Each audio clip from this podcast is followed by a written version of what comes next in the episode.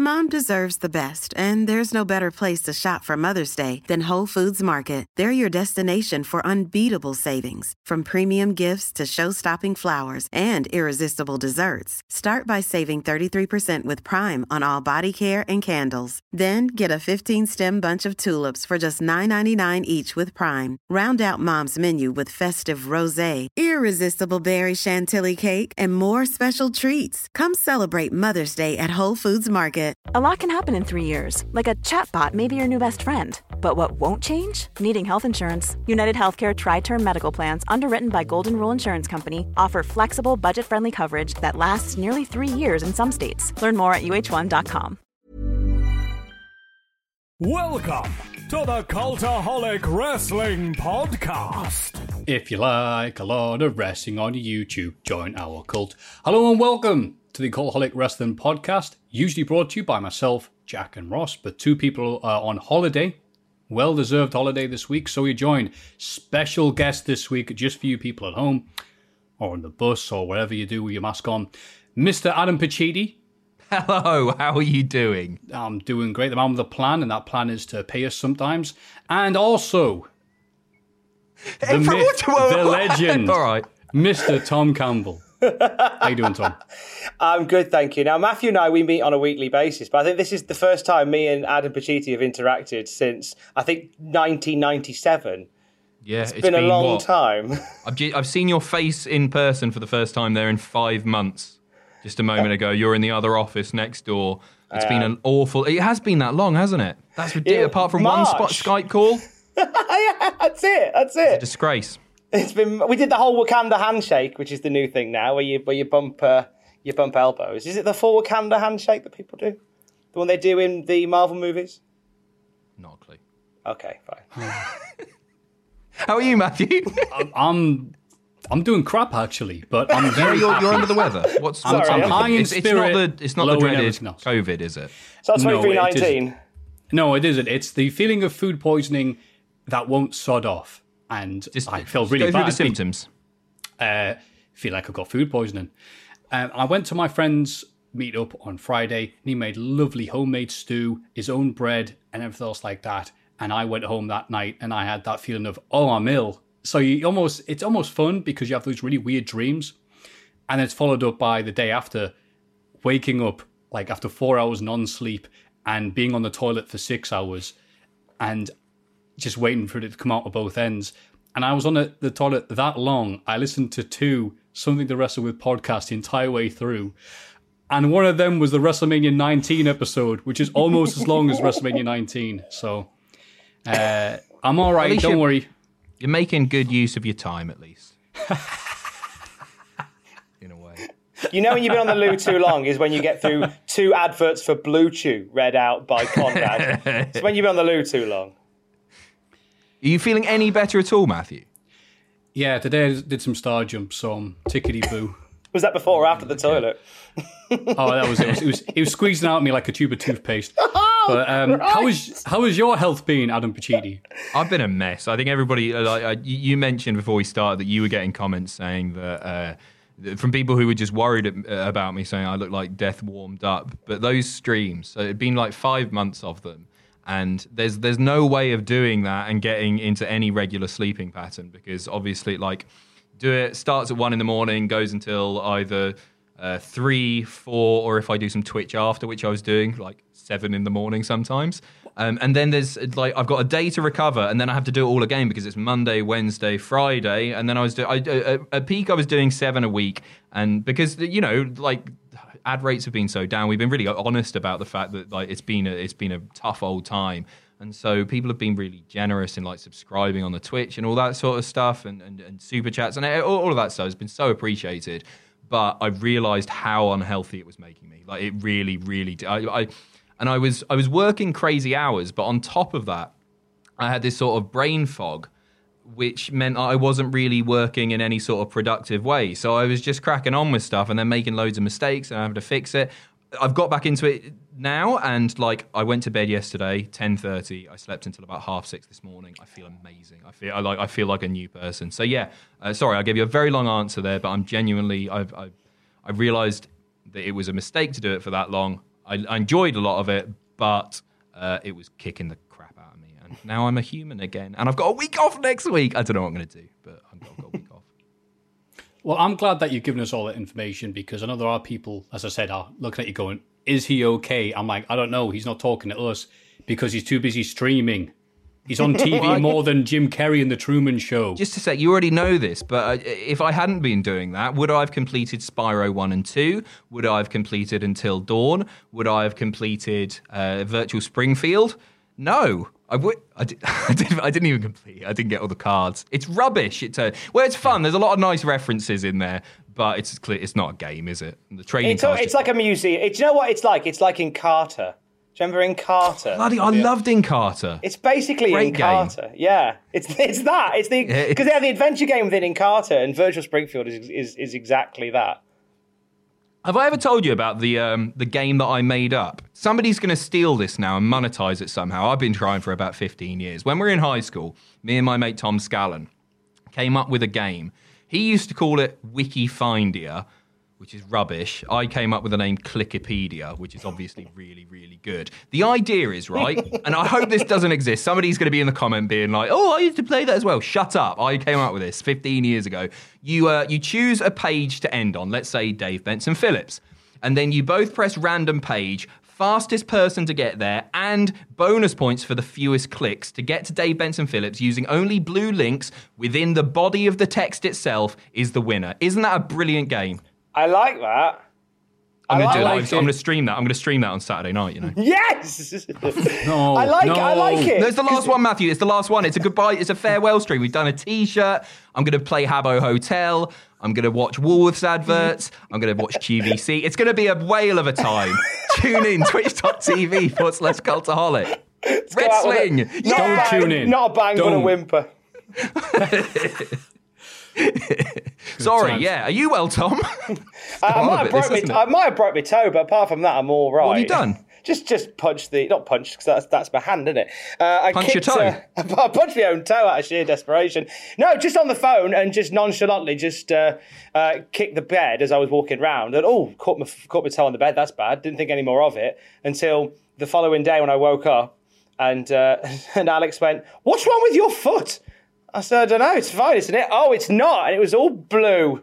so that's Oh, good, show innit? feet. Come on, Tom. Show feet. Hey, get them no. out. Get the Only- out. Hey, only on my OnlyFans, nowhere else. right. gotta, gotta make, gotta, gotta make that, gotta make that lockdown money somewhere, haven't I? No, no. When Tom's streaming the Microsoft desktop Paul Mays sim, you can see it.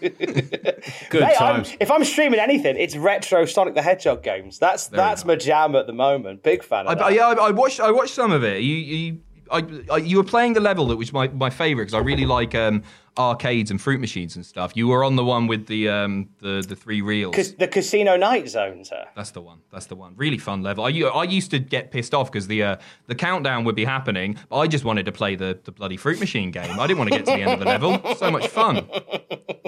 Let me on the fruit machine. Yeah. Should we talk about wrestling news? Because enough of pulling the one arm bandit. We're going to move on to the news section now.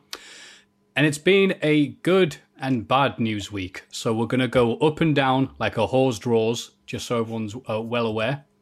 Uh, Tessa Blanchard apparently demanded $150,000 to return the Impact World Championship belt, which I think if you added up all the people's wages would be. Uh, anyway, I'll move on.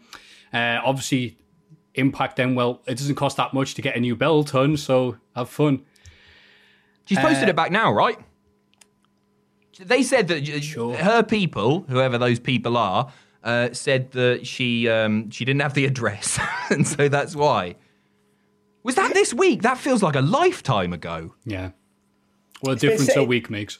It's been Right. sent back, but it, but uh, a delivery driver just threw it into Scott D'Amore's garden, and they're yet to find it. With neighbour. WWE uh, told the shareholders that they were only expecting to make 10 to 12 million dollars given the whole lockdown situation. However, because they saved so much money via not tran- uh, transporting stuff around, via touring, stayed right in that little performance center, they actually made 40 million, 4 0. Good for them. Another win for the little guy. Speaking of which, The Rock has bought the XFL for $15 million, which is a bit odd because I'm pretty sure Vince McMahon sold WWE stock for about $100 million to be able to restart it. And you only got 15 back. So I don't think The Rock's bought it. I think CEX has taken it. Any thoughts here of the mighty, mighty XFL? Well, there's a bit of a kickoff with that because apparently the um, the consortium that were sorting the liquidation uh, are complaining that they could have made more money out of it. So they they're going to put in a bid to stop the Rock. You can't stop the Rock. Can't stop the Rock. Uh, but they are pursuing for more money essentially. So, but whether or not that will come about, I don't know. Joe Hendry had the tweet of the week when it came to the the, the Rock buying the XFL, where he has figured out that we are all just non-playable characters in the Rock's career mode. it's pretty much what's going on. It's just. Yeah, I like that one. Uh, Wilford Brimley passed away. Uh, famous actor slash uh, Quaker Oats spokesperson, most known for being the diabetes meme in later years. His last tweet was a wrestling one. Uh, people asking him, "What would you be if you were a wrestler? What would your name in wrestling be?" Popular choices included. This is his tweet: the Underquaker, Brimstone. Didn't get that one. Brimley. The Diabetes, or Beastus. Sorry, I messed that up. Or my personal favourite, Kilford Brimley. Nice. So strong. Well played. Thank you very much, Wilford. Uh, everyone should go home now and watch The Thing, the original, not the one with whatever. Uh, UK wrestling legend Rollerball Rocco passed away. He did. My dad messaged me about this. I found out via my dad, um, Nigel. It's his birthday today, by the way. Not by the time the, the, the listeners uh, have got this on. It was yesterday, but um, he messaged me, and I've got I got the thing up here because I knew we were going to talk about it. And I said, um, he, he said, sorry, just makes you realise that we all get older and time moves quickly. One of the most entertaining wrestlers that I'm sure could have made decent money if he went the way of Davey and Dynamite. Always a good work rate that preferred to be a heel when he could quite easily have been a face. So a very touching tribute from my father there, and that's how I found out about it. He's a big British wrestling fan, big British wrestling. I've just sent him a nice uh, British wrestling book for his birthday and one on martial arts as well. You forget how much of an impact Rollerball had on the scene. Like he talked, you know, there was there were people, you know, you talk about the matches he had with Dynamite Kid and Marty Jones. Like he was there on the ground floor with Jushin Liger. Like this, uh, and and you have wrestlers to this day who uh, owe it to Rollerball Rocco, you know, and, and, and people of that ilk. World of Sport is is massive for that. Like you, the amount of Desert Island Graps I've done with guys from the states who who put so much love towards World of Sport and guys like Rollerball Rocco paving the way. It was really sad that he went this week. he's a really handsome older man as well. He looked amazing for his age, didn't he? He aged Right. very well, did Yeah. Rollerball Rocco. You're like, oh, when was that photo taken? Like uh, early 2000? Like No, a few year. years ago. Like, oof. Amazing. So yeah, thank you, Rollerball Rocco. Uh, like I said, the news going up and down this week. Shane Thorne has gone back to NXT after a highly successful run on Raw of having Paul Heyman not knowing what to do with him. Now Brucey P's come in. He also doesn't know what to do with him. So back to NXT you go. Thanks for coming, Shane. Well, he's not that interesting, is he? So. He used to send me clips of himself messing up before he got signed. Nothing but love Oh for no, Shane. I feel I feel like a wanker. You do. Uh, Joey Janela has banned me from Game Changer Wrestling events after I uploaded a clip of him falling on AEW Dark and Taz, the best commentator in the business, yelling, He fell on his ass! I love he that. fell on his ass! Taz came across as so likable in that clip, didn't he? He was so he was he was having a ball. Absolutely. You know who wasn't having a ball? Check out that segue. Shawn Michaels' old tag partner, Marty Jannetty. I think we'll be very brief on this because the last update we got was that the police were investigating. It turns out you can't just go online and say stuff like this. Uh, you know what? I won't read out word for word. You can go find it. Make this a nice, happy one. I did a but- news video on it this morning. I've done, I've done four Did minutes on it today. Yeah, Oh, yeah. awesome. We weren't going to do it because he's obviously not a well man. Um, but now the police are looking into it. I think it's, it was, it's become fairly noteworthy news. But the guy, yeah, um, he's he's just in a very very bad place. He's been in a bad place for a long time now, and I I um I actually follow his Facebook page and I look at the stuff that he's he's posting just out of I don't know I guess some sort of morbid curiosity. But he's always posting about these. Uh, these girlfriends that he's got all across the, the country. He's got a girlfriend in each state, and this is this is one of them. And it, it sounded like he was threatening her, as well as admitting to ki- uh, to killing one or perhaps more people uh, throughout his life. So I think we should stop using oh he's the he's the Marty Jannetty of the team because it might end up taking on a different meaning. Yeah, I think we should. Yeah. Is there Should we another move on, tag team where they've had one Oh. wrestler that's done really well and one that hasn't that we can? Jesse and Festus, I guess. the Jesse and Gallows yeah? went on to do all right, didn't he? I was gonna Yeah. who There's was, the, gotta be who was the good one of that? Oh, Fest, are you having a laugh? Slam Master J. Uh, no, who, who else? Bossman and Buchanan. Um, actually, no. Uh, The New tag. Rockers, because it'd be the only time in history someone could say, you know what, he's the Al Snow of the team. He's the Al Snow compared to the Marty Jannetty of the Marty Jannettis. Oh, that's a that's tag team inception.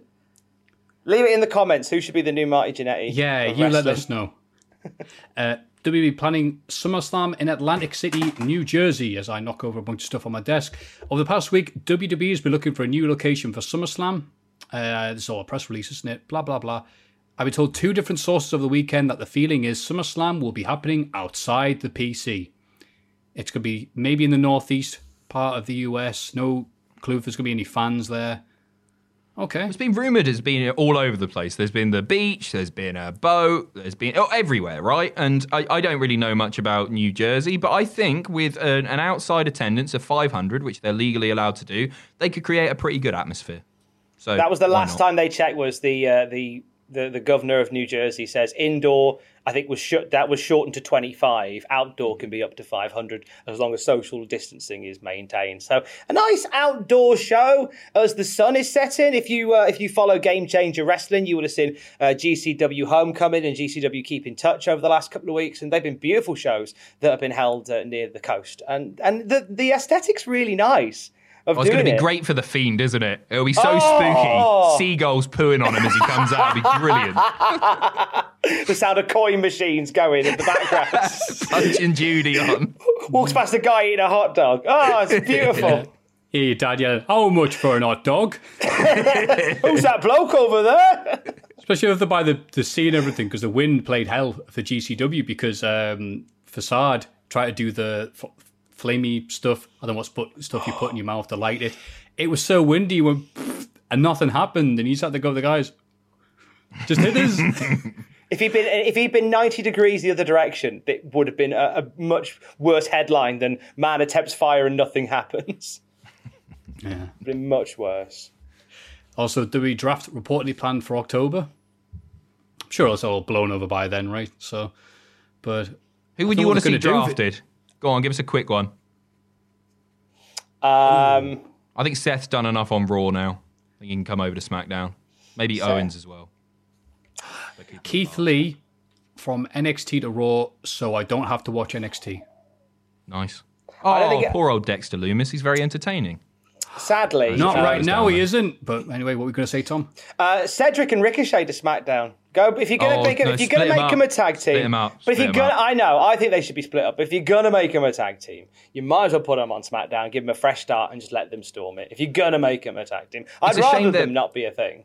I I mean, I guess they've always been run by the same people, but it's a, sa- it's a shame that it's Bruce now because it's largely inconsequential, isn't it? It's just blue and red. It's basically like when when Game bought Game Station, Yeah. and it's like, well, you can go to Game Station. It's just the same place with different paint. Matthew's erect. He loved that. That was uh, I was not expecting that. Well, I was working at Game when they bought Game Station. Were you? Yeah, it was. Uh, it it was? I was. It was hilarious because we had a game station uh, in, in the precinct next to ours, but it backed onto us in terms of the wall, and we thought they were going to start drilling through because they're now owned by the same company. You could just make one big store, and they never did. They just rebranded the game station as a game after a few months, and then somebody went, "Oh, there's two games really close to one another. We best close them, you buggers." that's, Give us a- that's what they did. Give us a game workplace secret, Tom. Okay, um, game workplace secret. They don't do it anymore, but um, you. They don't do it anymore, but if you wanted to, if you if there was a game that somebody was traded in that you liked, you could trade it in for like a quid, in a batch of them, and it was fine. They don't do that anymore, and it was probably probably frowned upon, probably frowned upon now. Um, other game trade secrets. Um, we shrink wrap the books to stop people reading them. That's obvious. Um, that's all I can think of, unfortunately. There's not many exciting secrets. It was from a, a life many, many moons ago. How long But- ago was that? Two, I was working for Game when even when it was Electronics Boutique. I'm old. Yeah, I was working Boutique? there. I was there when it was EB, and I was there Never in heard like of that. 2001. I started there, and I. You remember Tandy? Was that a thing I- up here? Do you remember- do you remember Tandy, Tandy? Do you remember Tandy, Tandy? Tandy, get your remember batteries, Ta- eight for a quid, Matthew. Tandy. Flipping love Tandy. Sorry, do the wrestling news. Sorry. No, let's do this instead. This is far happier. Who cares about wrestling? I, I can't think of any. I can't think of any trade secrets of game. Uh, I had a lovely time working there. They even let me run run, on, run the shop on a Sundays, where I used to put Raw on the big TVs. So that was fun. I've got a quick one for HMV when I worked there. uh, oh yeah. Uh, oh yeah. We both did HMV, didn't we as well? That's right. I the midnight launches they did. Sorry, technically a minute past whatever because it's not Had to confusing which date it was. Right. Uh, we did for Call of Duty Black Ops, and we had people in the shop the, the day going, "Oh, you've got it now, right? Let's let's go on. I'll give you some money for it now." And goes, "No, no, we don't have any any in. Like, they're not in the shop." I go, oh, "All right." And I was just saying that to black people. No, they only came an hour before the thing's supposed to open. So that's three different formats Xbox, PlayStation, and PC. Three different versions, just the normal Steelbook and the one with um, the little Jeep. And some of them had names on and some of them didn't. We had all that to sort out in one hour while there was a queue a mile long down the street banging going, Gizzard Games. Oh, mate, Well, never at- again. well, that's weird because when the GameCube came out, and I was working at Game when the GameCube came out, we had it for about a week. Like I was playing Luigi's Mansion before everybody. Like we had that ages before it. game got in trouble when there's supposed to be an embargo on. Uh, well, everyone gets them in, but they can only sell them on this date. They did that for the Tomb Raider relaunch, Angel Darkness. They they, they got told off for that. There was Uh, a story. There was a story of one branch. This is the last game story. There's a Oh, story yeah, of one branch, which um, there was a, a. It was when Woolworths was open. Your favourite ad.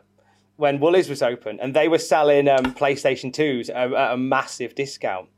So the, there is this is this is just a story, a rumor and innuendo that went round that they took money out of petty cash at this one branch of game, went to the Woolworths and bought all of the low cost play, PlayStation Twos, sold them out, bought them in, and used them as stock at the game store. Genius. Fair play to him. Excellent work. A- Again, that's there's there's no evidence of this. It's a spurious rumor and innuendo. If if uh, if Gary Game is coming at me, that's all I know.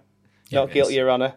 Tom Campbell's playing the role of Tom Campbell in a fictional show called the Cultaholic Podcast. And this is the only reason, by the way, to work in places like this for the stories later on when you bump into Oh. fellow retail workers and go, "Oh, let me tell you something, brother." Retail work should be like national service. Like everybody should do some. It just puts hairs on your chest working a shop at Christmas time. I love the way that you did a little uh, Hulk Hogan impression there. Well, let me tell you something, brother. Why did you, where did that come from? It's a guy who's had, it's a guy who's had two years working retail. Let me tell you something. anyway, Dexter Lumis is injured after the mega push he's been getting. He's learned the, uh, the severity of the ankle injury suffered by Dexter Lumis is worse than previously reported. And last week's NXT injury report is revealed Lumis suffered a. I'm not even going to bother pronouncing that. It looks like the surname of someone who's going to send us a question in later on the podcast. And so he was pulled from the match by William Regal. Who knows who's going to be in his place?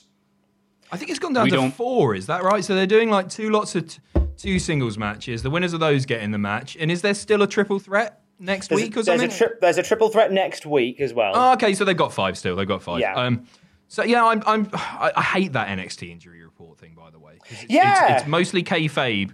Um, but then they occasionally put a real one in there as well. It's just really confusing. But yeah, I, I'm sad about it because like Lumis is uh, brilliant. I, I, I really love him as a character. He's a highlight of NXT for me. Um, so yeah, I think it's sad. And I actually I think he was going to win the thing. Not anymore. Yeah. It's a shame he probably tripped over a camera cut. And in the final bit of the news this week, we are the third most listened to podcast of the people they surveyed at Squared Circle, bit of Reddit. Incredible. so well, there's a lot thank you very much, guys. It's all about me and Tom, really. So what can we say? Oh, yeah, right, We, yeah, did, we that- did it, thanks, guys. Jack and We Ross. it. Come on. People love wrestling curiosities, and I'm grateful for it. Thank you very much.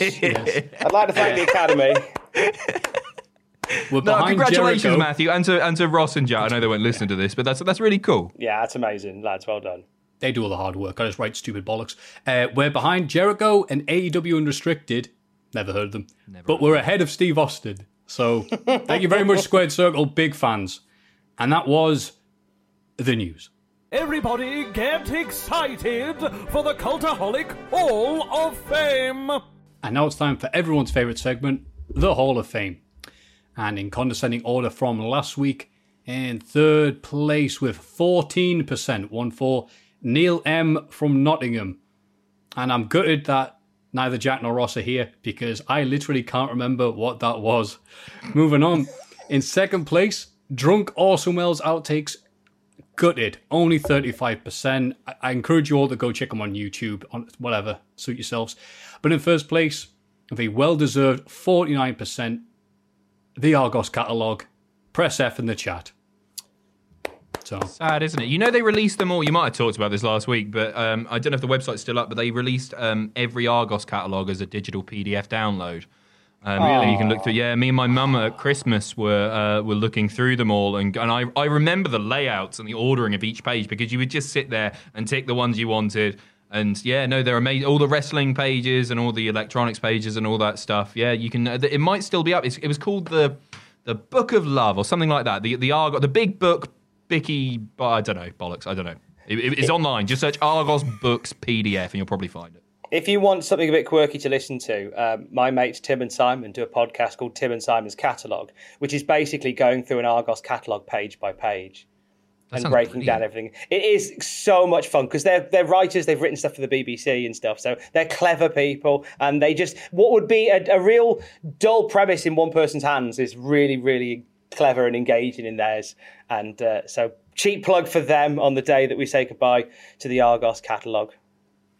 I was going to say, who listened to a weird podcast like that, not realizing that we've just discussed game, game station, and it's going to get much weirder now in the Hall of Fame, which is the bit where we don't talk about wrestling most of the time. Uh, given that they're not here, I'll get the ball rolling because some people asked us about this on Twitter, us meaning the cult people.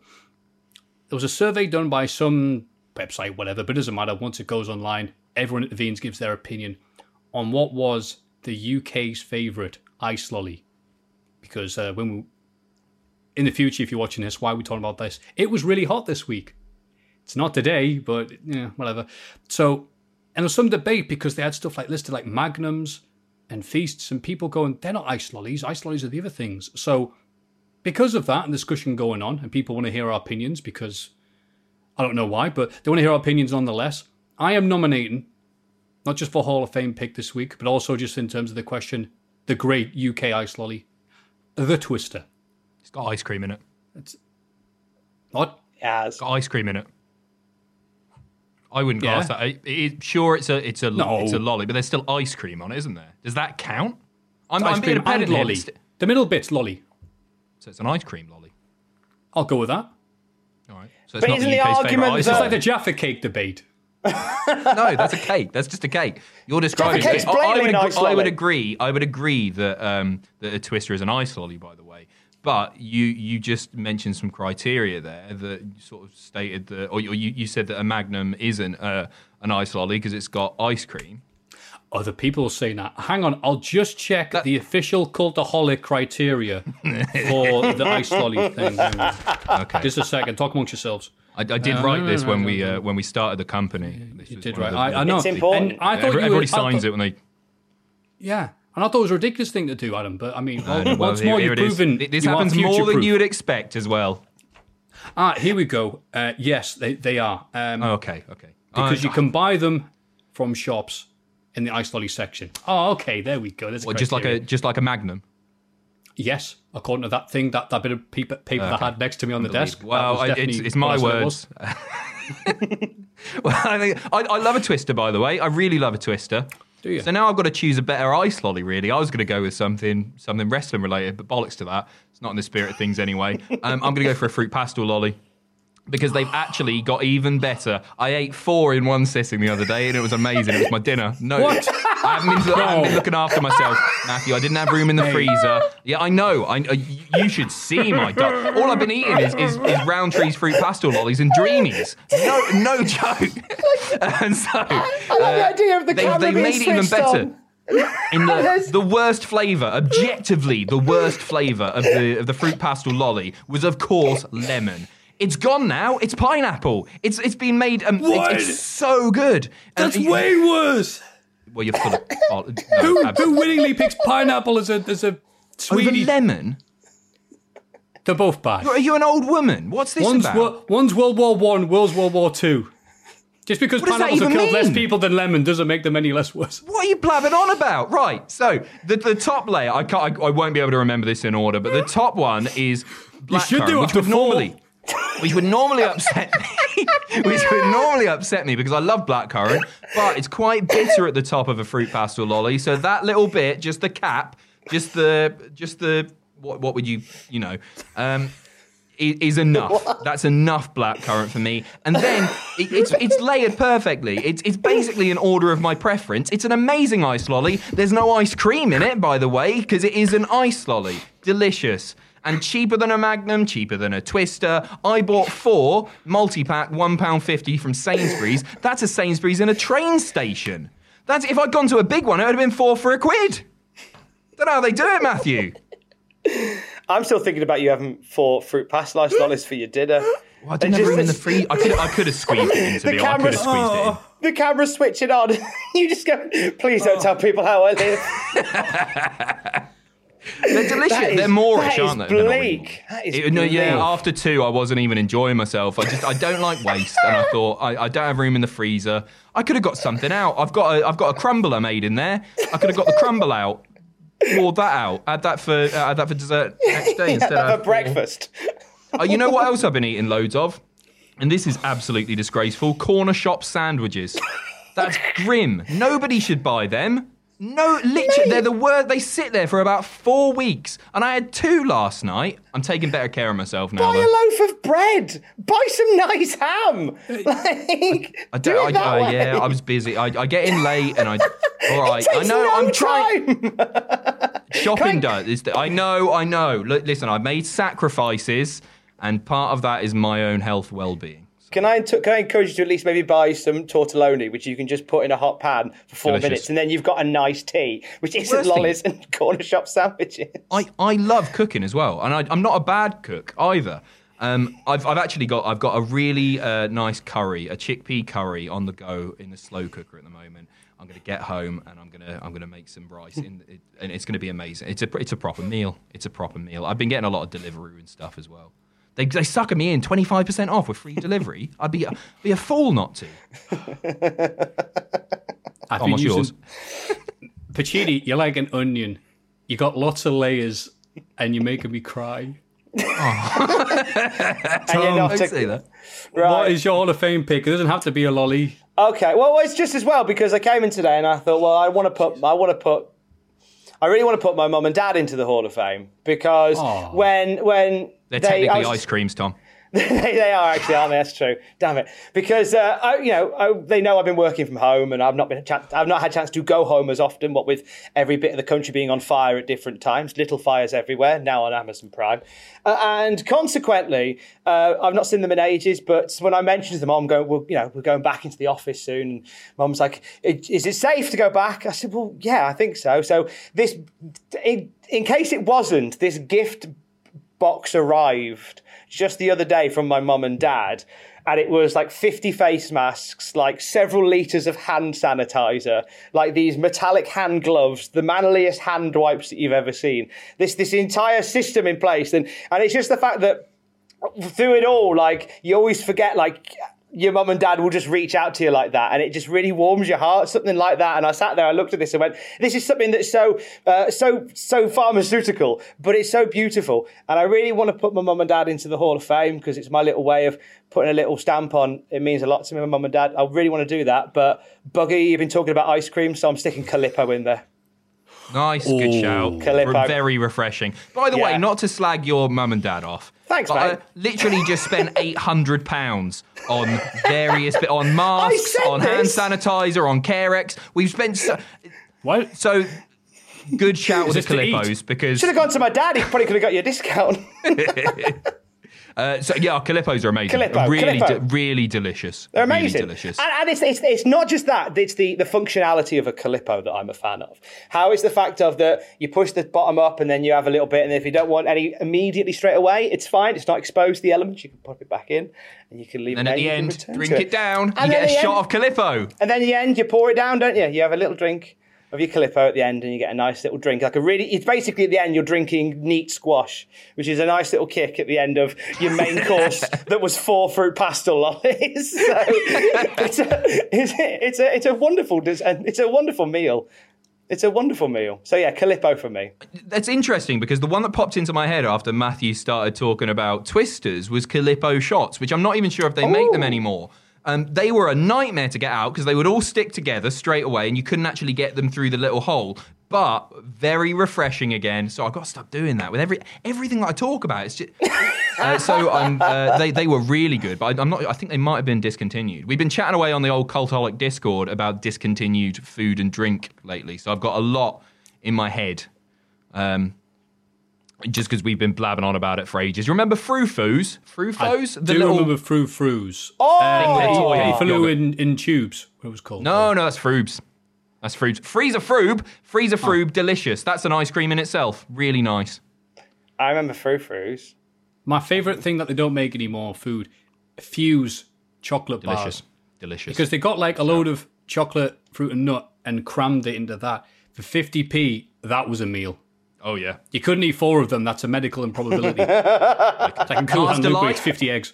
Mars Delight, little tube of wafer running through it. Oh, Mm-mm. Yeah. Don't, don't make those anymore. No, not for oh. donkeys. A twirl still a thing? What is? Twirl. Yeah, 12's kicking about, I Are they still a thing? every yeah. so often, every so often, they they'll put out a press release saying we're going to stop making this particular chocolate, and then there's a groundswell of people buying them, and then they end up sticking around. And I remember seeing one about twirls. I thought twirl might have, uh, you know, No, if any, if, if any time you're going to dump twirl from your repertoire, it was going to be during a pandemic. So I Aero thought came back, might- didn't it? Aero, aero, yeah. Did cream eggs now? Cream eggs, right? No, did Do cream eggs go away? No. No. They they changed the recipe for the Hmm. chocolate because I think Cadbury's has been slowly doing that because, well, it got harder to get chocolate for a number of reasons. No, it was bought out by an American company. They changed the recipe. Oh, was that the reason why? Oh, there was two different so, stories yeah. then, yeah. But I didn't realize this until Cream Egg Inc. whatever went on Twitter and said, "There's been a slight Cream change, Egg. but it's the same gr- great taste and all that." And I don't know about this because there's so many different parts of YouTube. Like Cream Egg YouTube was just filled of all these women going, "What's this stuff?" You know, and all this, and just going, "How dare you? You've killed Cream Egg!" And I only knew about it because of the sheer backlash that they were causing. All these Amazing. angry people eating They cream do eggs taste going, different. "Ugh." They're not as good, and I love a cream egg, me. But they're. I- I'm not going to complain about them being smaller because that's a thing. It just happens. But they don't taste as good. But they don't go away, do they? Because I always because I always see adverts saying cream eggs are back, and I and I think I don't ever see them not there. There's like this weird. you can get them all the time. I think. Exactly. There's always places. There's this sort of time paradox where cream eggs come back and the DFS sale ends, where it just everything lives in perpetuity. And uh, I, I just it's just funny because I've never seen them go away, but they always see our adverts saying cream eggs are back. Well, Yeah. I'd hope so. Anyway, I'd, I'll I'd do- choose a caramel egg over one. Cadbury's Oh, caramel over. Really caramel nice. cream Lick egg. out. Ugh, get your tongue in there. Nice. And the caramel Anyway, cream I'll egg. do this for the twist and we'll move on because I'm sure people are like, can you talk about wrestling, please? No, But the reason why no, I picked no, Twister no. is, This is free. They can deal with it. this is free. I've already got your vote, Squared Circle. We don't care what you say. but yeah, I picked Twister not just because they taste lovely, but because the one time, my mum keeps on bringing up, we're at the motorway service station, me and my brother like, we have a Twister. She's like, all right, pay some money. And we go out and we're so happy being little lads with our little ice lollies that we walked out and were very nearly hit by a car in the car park. And my mum was like, no, come back. And we didn't. And she was like, oh, God, imagine if that had happened. I bought those ice lollies, you got hit by a car. I'd never get that 250 back. Love it. So, to summarise the Hall of Fame bit, which was about half an hour ago, uh, the picks this week are The Twister, the Superior Lolly, the Rowntree's Fruit Pastilles lolly that used to be advertised by the guy from Eurotrash. And Antoine. uh, we and Tom was going to name his parents, but he Nah. said stuff them. It's Calippo. the Calippo. Calippo. Calippo? Calippo? Calip, Calipo. Calipo. That's something you get on the bottom of your feet. Skies. It's Paul McCartney song. Scalabo, from Yorkshire. And you can vote for any one of these three ice lollies to prove, finally, definitively, what is the best UK ice lolly by simply going to patreon.com forward slash cultaholic. This is this week in the wrestling. It's this bloody week in the wrestling. Ha! Now for this week in wrestling. SmackDown. Well, rather than grumble about uh, the poorness of SmackDown, every week I'm going to bring a new fact to make it more interesting than watching the two hours of poo. Uh, SmackDown's fun fact comes from me. Did you know that flamingos aren't actually pink? It's the it's from the food that they eat. They eat that much uh, shrimp or maybe prawns. I don't know. I'm not flamingo. Fruit pastille Uh, lollies. Fruit pastille lollies, that's right. That the pigmentation causes them to turn pink. They're actually mostly white if they weren't eating fruit pastille lollies. Sometimes four for one lunch. So if you saw a, a flamingo that was just eating, I don't know, chicken and chips or whatever, it would it wouldn't be pink. Aye, and it'd be complaining about Mike Ashley. So AJ Styles defeated Grand Metallic. It's, uh, Grand Metalik. What was that? What was that voice? He's different. Grand Metalik. Well, it's it's a non-English thing, so isn't it? Okay. Grand Metallic. Grand old metallic. Grand Metallic. King Corbin defeated Drew Gulak. Oh wow. Big E No, but there was a turn. There was a, that's why that's why I included it on the notes is because Gable's gone and joined in. I guess going after the here. I'm sorry, bounty. it's it's Jeff Hardy. well, was- you can blame WWE.com for that. They've changed oh their no, things you around. and I copy used to pasted just- the WWE descriptions. Oh, big time! I had a couple of notes, like uh, on the set on that, that that next one, the Bayley one rather. Uh, Nikki turns heel, Fiend attacks Alexa. That's all me. great! You can tell Six words. straight and to the point, like yourself. And yeah, uh, Cross was rushed after the latest defeat and shoved five feet of fury at the mat. A confused Bliss was left alone in the middle of the ring until the Fiend Bray Wyatt emerged, uh, paying two hundred dollars to ask Alexa Bliss Four hundred. she was a 400 if she could be his date. She had to bite decline, and the demonic figure delivered a mandible claw to a stunned Bliss. I liked it. I thought it was an intriguing end to SmackDown. I didn't think it was a bad SmackDown either. I enjoyed the Big E match. Uh, I'm glad to see that the singles push is off to a, a good start, defeating a former WWE champion, no less. Um, AJ Styles versus Grand Metalik uh, was um, was underwhelming. I thought that I, I genuinely thought that was going to be like a bit of a bit of a game changer for Grand Metalik there. I thought that he was going to do something to wow us, and we'd be all like, "Yeah, come on, it's the bloody Grand Metalik movement." But it was just a match, and it wasn't even that good. It was yeah, all right. It wasn't a bad Smack- SmackDown. I, I think you're being unfair on SmackDown. I, I, I, Oh no, I it's don't just think generally I don't really enjoy the product, and I'm trying to be Just uh, a weird, a weird fan. Where if I don't like it, I'll stop watching it for a bit. It's so nothing weird, wrong with that. Nothing wrong with that. So I've been watching Big E and the stuff on YouTube, and like, yeah, Big E exists. He's beating people, and I'm happy with that. Uh, Tom, any thoughts on SmackDown?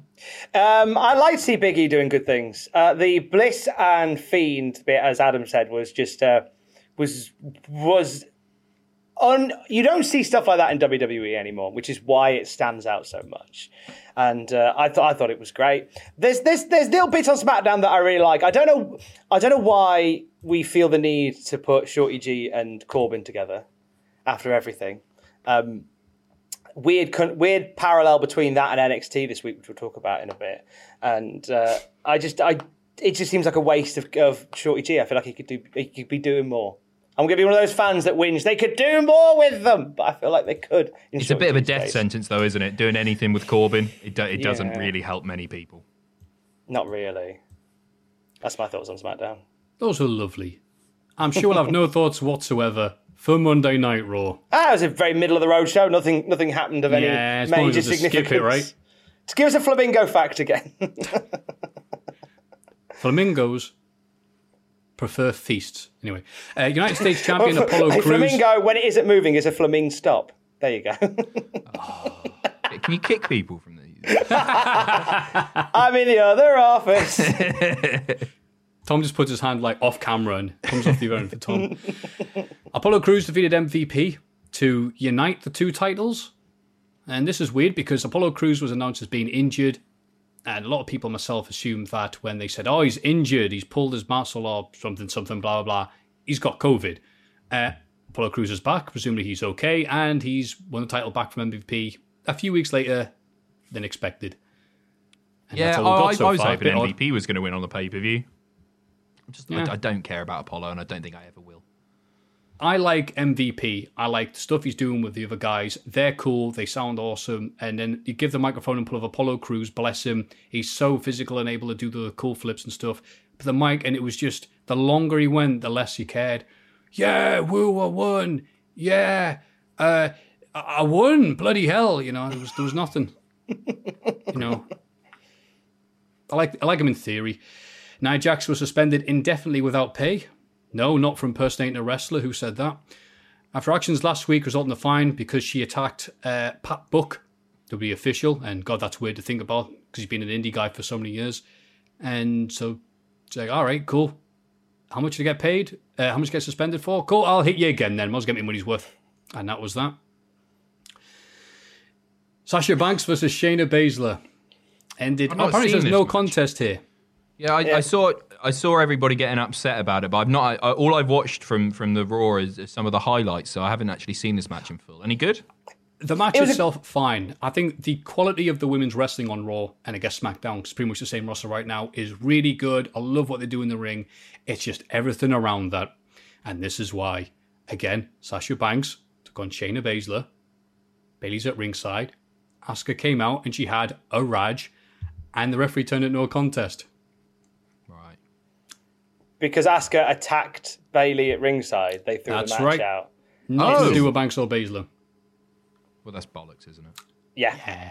So. I, I hate the the bastardization of the rules all the time. They just they just it happens. I, I, I'm not one of these people that wants a set rule book because storylines and creative can dictate things that you know uh, that, that change that. But there needs to be some sort. Of, it just sets a bad precedent, doesn't it? It, it doesn't make any sense. A bad president like Jack Tunney. and then ratings are down. What do you do? Who do you turn to? That's right, somebody from the 90s. Shane McMahon made his return and revealed Raw Underground to the world. It And worked, I was though, actually very intrigued by this. I'm like, all right, go on, show us what you got. Get the ratings out the gutter.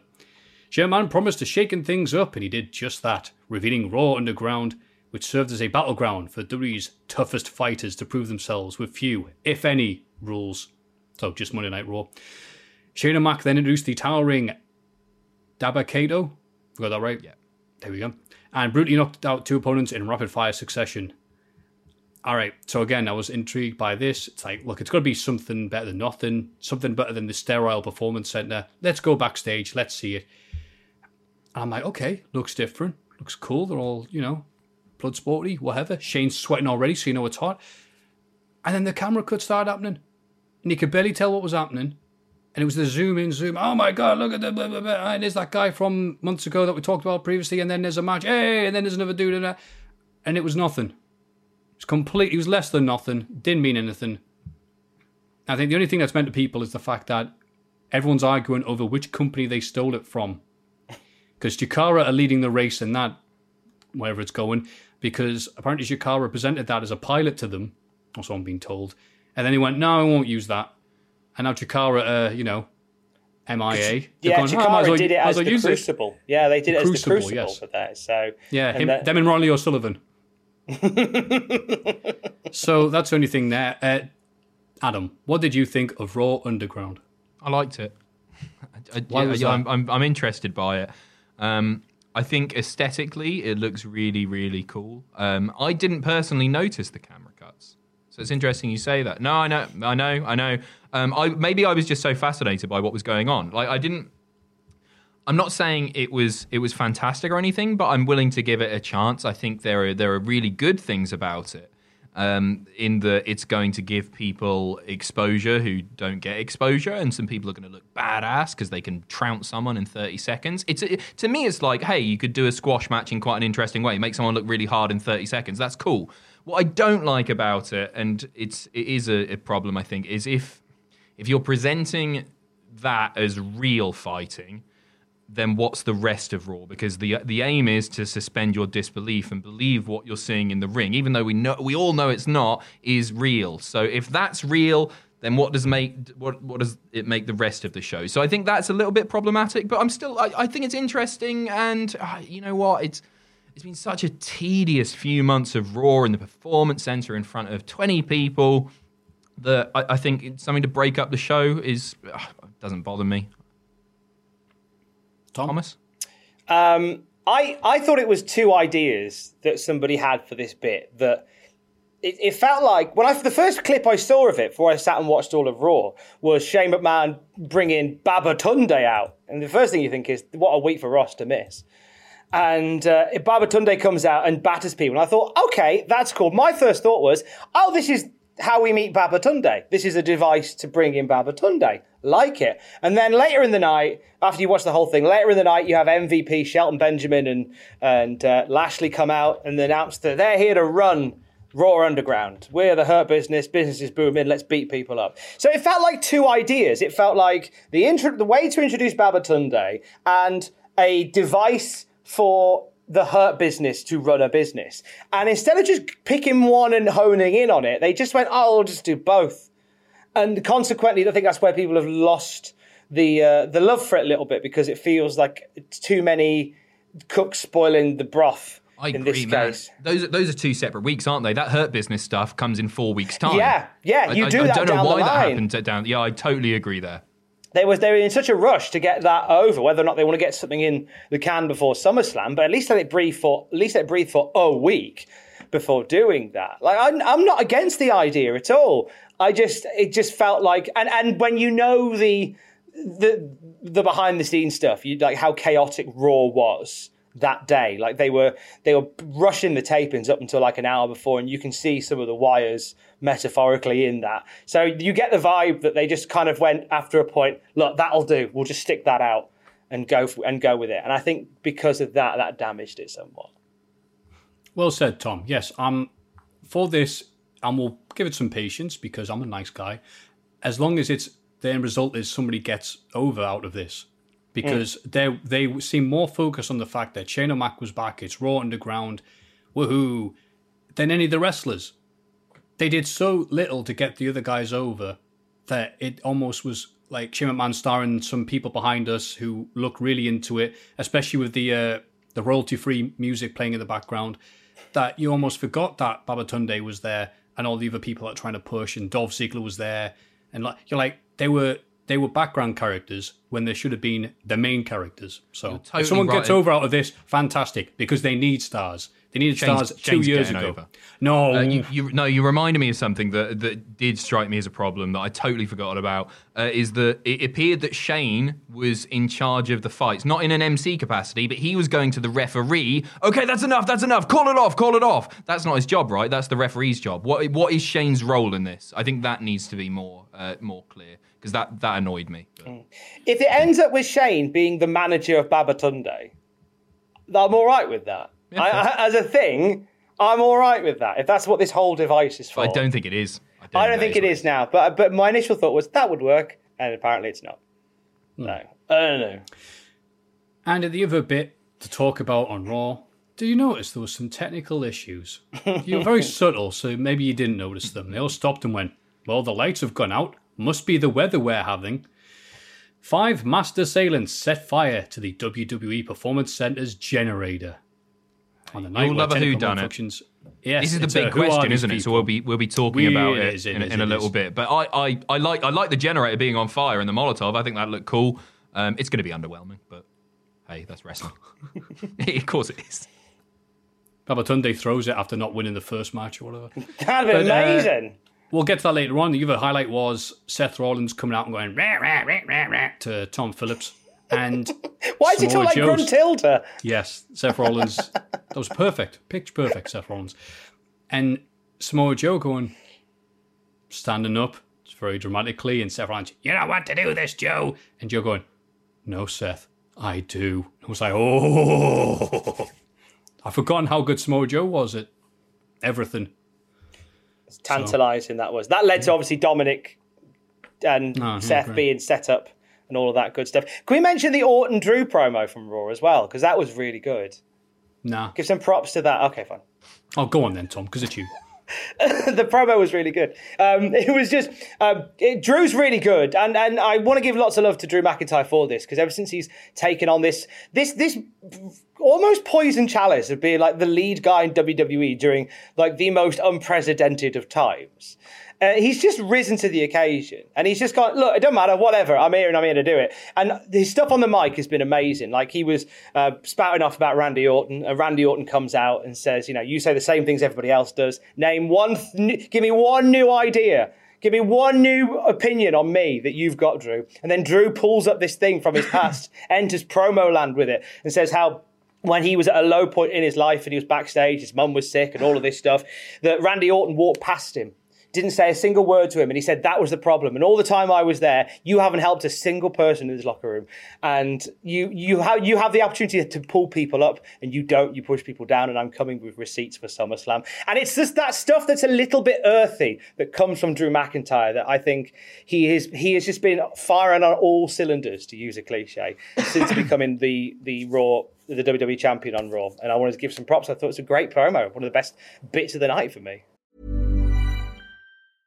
Life is full of awesome what ifs, and some not so much, like unexpected medical costs. That's why United Healthcare provides Health Protector Guard fixed indemnity insurance plans to supplement your primary plan and help manage out of pocket costs. Learn more at uhone.com. Hi, I'm Daniel, founder of Pretty Litter. Did you know cats tend to hide symptoms of sickness and pain? I learned this the hard way after losing my cat, Gingy. So I created Pretty Litter, a health monitoring litter that helps detect early signs of illness by changing colors, saving you money and potentially your cat's life. Pretty Litter is veterinarian developed, and it's the easiest way to keep tabs on your fur baby's health right at home. Go to prettylitter.com and use code ACAST for 20% off your first order and a free cat toy. Terms and conditions apply. See site for details.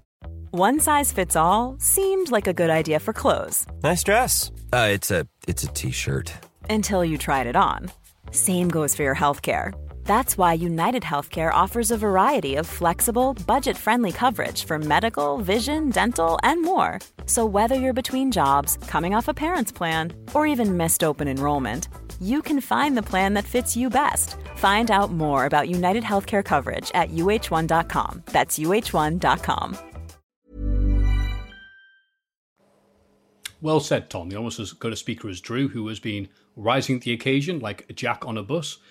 And it's a shame that Orton couldn't go, How dare you say I haven't helped people? Uh, uh, Ted DiBiase Jr., Cody, Ru- Manu. Aye, aye, fair enough, Drew. Uh, any other thoughts on Raw there, Pachidi? Cool, let's move on to. Ooh, you've done it weird. NXT next. Oh, I didn't know which order you did it. You Now did you it know what, dynamite. We're here in WWE land. It saves us able to go all the way back over the street and coming back. Uh, Dakota Kai defeated Rhea Ripley to become the new number one contender for the NXT Women's title. Give us Io Shirai versus Kai. That rhymes. At Takeover Triple X, starring Vin Diesel. Damian Priest defeated Oney Lorcan and Ridge Holland to earn a spot in the North American title ladder match, NXT Takeover. I like how some people are acting as if this is Ridge Holland's first time on TV. It hasn't had much of an impression since his thing. I think the people know about the story that he was a former rugby guy who tried to get signed by WWE originally, but the visa people wouldn't allow him to have one because he had zero wrestling experience. So he had to do some tours of the UK first and then get signed by WWE. Right, okay. Because I had no idea that you couldn't just give a visa to someone, even if you're paying for it all, for anything. You have to have, like, you have to prove it. That's why he suddenly rose through the ranks of like load of uh, promotions in the north of England. You know, Yeah. former, former three CW champion is Luke Menzies. Let's throw that out there. Aye. A badge he wears with pride, I'm sure. from the ridges of Holland. Uh, NXT champion Keith Lee defeated Cameron Grimes in a non-title match, and Imperium versus the Undisputed Era in a pretty good match. Tag team finale. Really good Got all excited, but who cares about that? Because the thing to be talking about was Big Pat McAfee taking on Adam Cole again. And this was funny it? to me. Actually, you, you go ahead. I can see no, got I, I- I was just on your face. asking. Do you, do you want to see it? Because this does this does nothing. But I've, I I found the um the the work shoot stuff that they did on his show interesting, if not a little poorly acted. And then I like the way that they dealt with it before the show yesterday, saying, "Hey, we've kissed and made up," and there's a nice picture of um, of a handshake or a Triple H point or whatever it was. But I just, I, I don't, I don't care. I don't want to see Pat McAfee wrestle, especially. I'm, I, is this a selling point? That's the problem with this whole angle was whilst the bit they did I thought was done really well, like uh, Pat McAfee just slowly becoming a heel as the night wore on, which is like it started subtle and then just became like full blown, just constantly making short jokes about Cole. Cole comes over to have a word, and uh, as he walks off, Pat, Pat goes, "Oh, angry little elf," and then Cole just comes back, throws water at him, and it all kicks off. Ends with Pat McAfee kicking him in the head and knocking him out, with Shawn and Triple H splitting him up. That looked quite cool. But it's the thing, here, like this is you've basically just you're doing the Baron Corbin Shorty G storyline in NXT. It's a it's two guys, and the main argument is the one guy thinks the other guy's short. That's... Corbin is a believable bully. Pat McAfee is is a is a bad actor. Pat came across as a uh, as a as a Twitter troll, and I and I quite like that aesthetic because I think that's quite current. Like he came across as somebody who was being an ass, but going, yeah, but I look, I was only a joke. They took it the wrong way, but it's not a lie. It's not what I'm, you know what I'm saying isn't true. And Beth Phoenix, like metaphorically blocking him during the main event by literally leaving the Zoom call on commentary for the main event was a nice little touch. Um, but I think the fact that he's not playing a bully, he's playing a troll I think that's what they're doing. Even either way, no matter how good the build-up is, this could this could have the Limp Bizkit My Way video treatment to it. I still don't want to see Adam Cole versus Pat McAfee. I still don't, and I don't think I ever will. I hope we both eat our words on this. I do as well. I'd rather be happy than right. Of course. Like I hope, I hope this is wrong, and they have like a, a, a blinder, a a match filled with blood and sweat and tears. and all sorts. I hope they just tear it down. But and then I've... eventually we can finally get Pat McAfee versus Dominik Mysterio, and all is oh. right in the oh. world. Shane McMahon refereeing. It's got to be in Raw Underground. That's Mania, that is, mate. That's Mania 35. Mania Underground, sorry. Mania Underground XXX. yeah, I think the issue is I like Pat McAfee when he's being Pat McAfee. He's one of those big, boisterous American dudes. I'm not an NFL fan, so it's known as the commentator in NXT, and I think he played his role in NXT. He's a commentator very not this week, but like he's been doing it as a regular guy very well. The thing is with this, what's the story? It's two dicks being dicks to one another. I'm not really engrossed by that. Adam Cole's a dick he's Undisputed Era. Pat McAfee's a dick because he's making fun of Adam Cole for alleging he's six foot. And you're like, okay, cool. They're gonna have a match. You're like, I don't care who wins. But I think the best thing about this is WWE are so keen to stress how athletic and healthy all the wrestlers are right now. They're the most athletic people in the world. It's not fake. How dare you say that? Grr. Then all it takes is an all was an all pro NFL punter who hasn't played sports in years to show up. And you, it's like Superman fighting normal human beings. Pat McAfee, one kick kills Adam Cole. I'm like, okay, so is he a guest commentator or is he like, no, no, no, we need his 8 million followers now to all tune in to see Pat McAfee beat up Adam Cole. Is he now that he's popular? Back to, now it's am like I, 98. Am I, am I underestimating his, his popularity? Because I don't know much about. Well, if NFL people love him. I mean, right. he's, he's, more. He hmm. seems to be more of a mainstream person. If people can let me know, by the way, because like I said, not I only NFL thing I know is OJ Simpson. So if anyone can let us know how popular is in mainstream, that'd be fantastic. I like how you call him Pat McAfee, like he's antivirus software. yeah, I know. Teaming with I'm trying Edward not to Norton. do that, but Pat McAfee. How do you say it? Pat McAfee. Nah. I just know. Keep saying McAfee. You know, call it and Pat McAfee's antivirus. Change yeah. MVP to AVG. Randy Norton oh, sorry, it's better big, than Edward, Next week's big it? question is: What if wrestlers were pieces of logistical software for across the years? Scott I can't think of any more antivirus. Um, Legado Encarta. There you go. Dynamite. the Dark Order defeated the Young Bucks. In brackets, they had at no, messed it up. Uh, Dark defeated the Elite, and in brackets it said on the uh, match graphic, uh, totally getting along. There you go. Uh, had a really fast multi-man match to start off AEW Dynamite. They were going so fast, I thought their wheels were going to explode. All I I thought uh, I thought Brodie looked amazing in this when he when he hit the finish. Uh, I, I thought it was brilliant, and it was good to see them pick up a win because I thought there was like a a one in ten chance of them winning that match. Looking at it on on, on a piece of paper, so it was actually nice to see them pick up a pretty big win. Um, yeah, enjoyed it. Someone asked me, uh, someone wrote something I thought was interesting. Are you expecting them to do a segment backstage where Dark Order recruit number four or number three, if he's free, is asking Brodie Lee and going, You know, you're after the best in AEW, right? And he goes, Yeah. And he goes, Why are you recruiting Colt Cabana? And Brodie's like, Ha ha ha ha ha. It's all part of my cunning plan. Ha, ah, ha. McMahon jokes, McMahon jokes. Colt Cabana's best friends with CM Punk. McMahon jokes. So if we get him, he'll come in. And then someone has to inform him that, like, no, no, they're not friends anymore. They haven't been friends for years. He goes, what? He goes, yeah, yeah, have you not heard? No. Jump cut to Brodie Lee Because power they're- yeah, Colt Cabana someone on the a phone looking at it going, oh.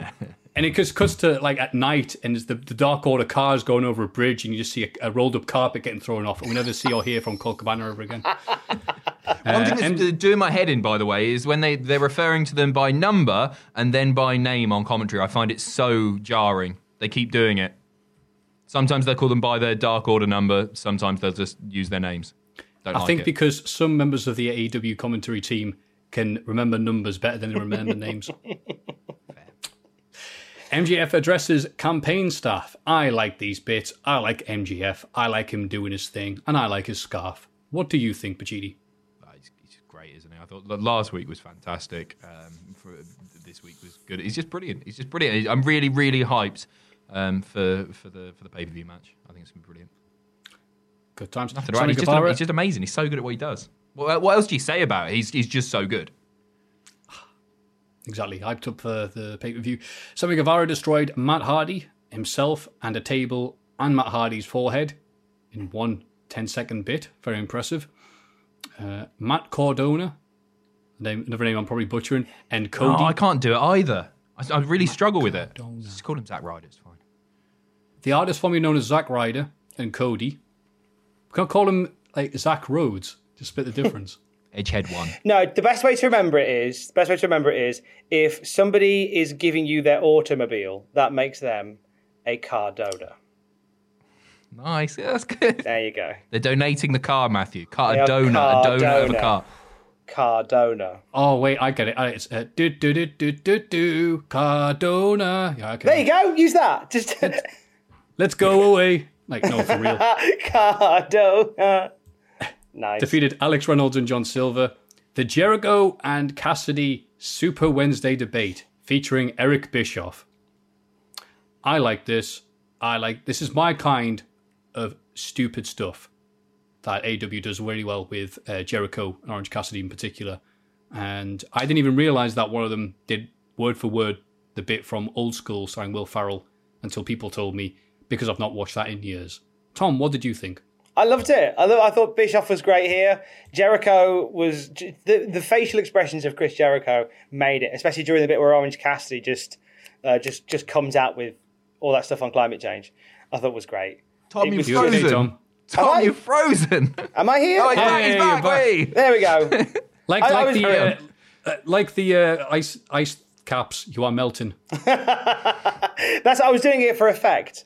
Um, yeah, I loved I love this bit. I thought Bischoff was great. Orange Cassidy uh, with his speaking part was brilliant, and Jericho's facial expressions really made it as well. I, I really liked it. I I don't want to see Bischoff in a permanent role in AEW. I like Bischoff, but I'm nervous that if he's there, they might get itchy to do a general manager of AEW type deal, and I don't want that. Not for a good long lifetime. Uh, but Bischoff here, just popping in, was was a lovely little nod. Is it first time he's been on TNT in 20 years?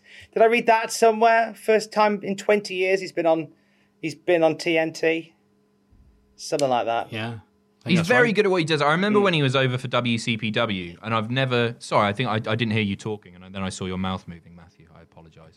Um, when he was over for WCPW, and we did some backstage skit stuff together, or some like little promo bits, and he didn't need any direction at all. And I remember there was like a five way that he had to set up, and it was like, oh, and a part of that will be this guy, this guy, this guy, this guy, and he got told once, and then he just delivered it incredibly well uh, just like without even thinking. He didn't need to be told anything. He just got it straight. I'm there cacking my pants because Eric Bischoff sat next to me. Thinking, oh, all I've got to do is probably say you love it or something, and then Bischoff just comes in and he's just like he does it. He does his four segments and he, he he's off. He's done. He's so good at what he does. He, I think it, what I'm saying is I think he would be an asset to the show. I don't want to see him in a general manager position either, but Bischoff Bischoff still has a lot of value to pro wrestling. I think. Yeah, all you need to do is pop a BlueChew and he's ready to go. And if you don't believe me, don't worry, he'll mention it every single hour on 83 weeks. Uh, the best friends beat Pride and Powerful, so Pride and Powerful then went out and destroyed Trent's mum's van. Disgusting behaviour. Disgraceful. If it was slightly ruined by the fact that there was a camera inside the van, so you got the POV shot of, I guess, a van chair. Like, no, getting smashed. But Oh, but we've had good. we've had worse than that in wrestling. We've Pe- had no, worse than that. People would terms of- people would butcher a uh, sorry WWE for doing that. I think that's a Yeah. fair criticism because people would go crazy if. if That's true. it Okay, WWE. that's fine. And also, been such a busy week for news, might as well drop it here. Uh, Brandi Rhodes' new idea of uh, making it easier for women to have a, a space to come to in wrestling and to get advice and listen to people. And that on paper is a lovely idea. God knows it just looks like it's a terrible place for any women to be. It's a wrestling place. Fans won't get you, the wrestlers will. And what a nice idea. Um, oh, uh, $50 a year. I think it's good value. Genuinely, I, I understand the criticism ag- ag- ag- against this, but actually, looking at the press release, and if they live up to what they're offering as far as the little workshops and stuff that they're doing, I don't think fifty dollars is unreasonable at all. And I'm, I'm not. If it was just an online community um, uh, where women can interact freely without, because wrestling, the wrestling fandom is pretty toxic at times, and women have a hard time of it. Re- female wrestling fans have a really hard time of it. If it was just an online chat room forum sort of thing, then fifty dollars isn't on. But actually, I think they are providing like real value with the workshops and like social media workshops and all that stuff, marketing, and I. I I'm all for it personally. I, It's, yeah, it works out like something like four four four dollars a month.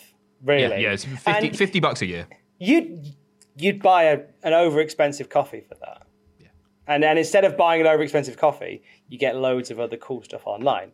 You know, there's I think you know there's there's streaming platforms that offer less that cost more. So when you break it down like that, I think the fifty. I think I get it though because when the if you if the first thing you see is fifty pounds a year, you're not looking at the per year. You're looking at fifty pounds. If they'd said four pound a month, people would have gone ah reasonable. But it's because everybody looks at the price rather than the uh, the time scale. Same price as WhatCulture Extra, but I think you get a bit more. There you go. Just a little bit more. Yeah. I'd like to hear what women think about this, uh, if any listen to the show. But moving on, Jon Moxley defeated Darby Allin in the main event, and I was loving this because the two P's from the same pod. These two is almost like watching Looper. Sorry, Bruce Willis and the lad from Third Rock from the Sun. Like what they did here, like how after the match, Jon Moxley was cradling Darby, like, I'm sorry, past me, or whatever. Uh, what did you think, Tom? I liked it. I think these guys work really well together. I don't think I, I think it was a foregone conclusion that Moxley was winning. Like obviously, we'll, you know, it's it's a tough one when you're booking a wrestling show and you've blatantly got a match down the line in your crosshairs, which is Moxley versus MJF, and you're clearly booking towards that. So when you have another match along the way, you have to go a long way to suspend the disbelief of, oh, could Darby pull off an upset and and go to and go to the pay per view to face MJF, and we all know he won't. But regardless of that, there was I think there was at least one moment where it was like a two point nine nine nine recurring on the count. So there was a there was a moment where I got a bit of a whoa, nearly there, nice. So, but the match was great. Like these guys just have beautiful chemistry together, and Darby's gonna Darby's gonna be a, a, he already is a star. It's, it's it's wrong to say he's going to be. He clearly already is, and uh, I'm enjoying seeing him. It's nice to see like a year on already. We have got so many great homegrown guys with AEW who are about to take over the world. MJF clearly about to become the next AEW world champion. Darby Allin not far behind there as well. And it's because they've had this nice mixture of older talent and younger talent and to, to build on that. And Darby, I think, massive part of the landscape to come in AEW. And this proves it. It's no wonder you do the majority of podcasts on this channel, isn't it, Tom? You're just so beautiful with words. Thanks, Uh, mate. Any other thoughts there on AW, Mr. Bacci? Oh, that we Tom's, may have Tom's hit the nail on the head there. Totally he has, agree hasn't he? He's hitting all the nails. so we'll carry on and move on to the next segment right now. Let's have a rummage in our mail bags. And now it's time to have a little look in the mailbag. Number one. Good day, diddlers. Thanks to the great content you continue to put out, I suffered with toothache last week, and your content was a welcome distraction. Feeling better now, it got me thinking is there anything more painful? The time I had a Greggs chicken bake spill on me, in brackets, the filling is hotter than the surface of the sun, is the only thing I can think of. So, my question is what is your most physically painful experience, and what is the most painful one you've seen in wrestling? Cheerio, Mike Oxmall. Oh, that was supposed to be Mike Oxmall. That was good, that. I like that Ah, one. Yeah. Bants. Yeah, sorry to hear about that chicken bake.